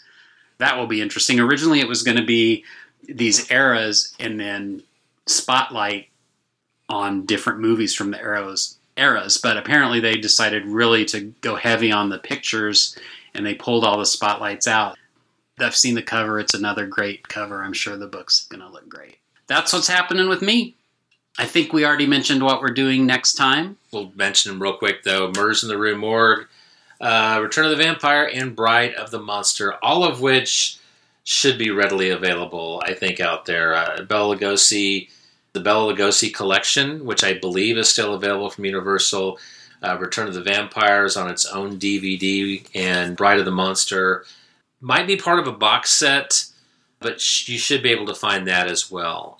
And if not, check out YouTube. I have a feeling that Bride of the Monster is probably on YouTube. So. And if not, you can check them out from Rich, like I'm going to ask him to do on Bride of the Monster, because that's the one I'm missing uh, in order to be able to watch them. Just want to remind everyone to please join our Facebook group. Give us a call, 616 649 2582. Record a voicemail, send it to classichorrors.club at gmail.com. Send us a note by carrier pigeon, smoke signals on a clear day. Anyway, we'd love to have you participate in the show. If you've got nothing else, Rich, I think we'll close. We're closing with Night of Dark Shadows. This is a little different. I feel like we've had a long episode that's full of information, we all kind of need to just relax maybe and meditate a little. So this is by a I don't even know if they're a group, but Hypnotic Therapy Music Consort from 2015 from Deep Sleep Therapy and Hypnosis Meditation. Here's Night of Dark Shadows. Goodbye everybody. Goodbye.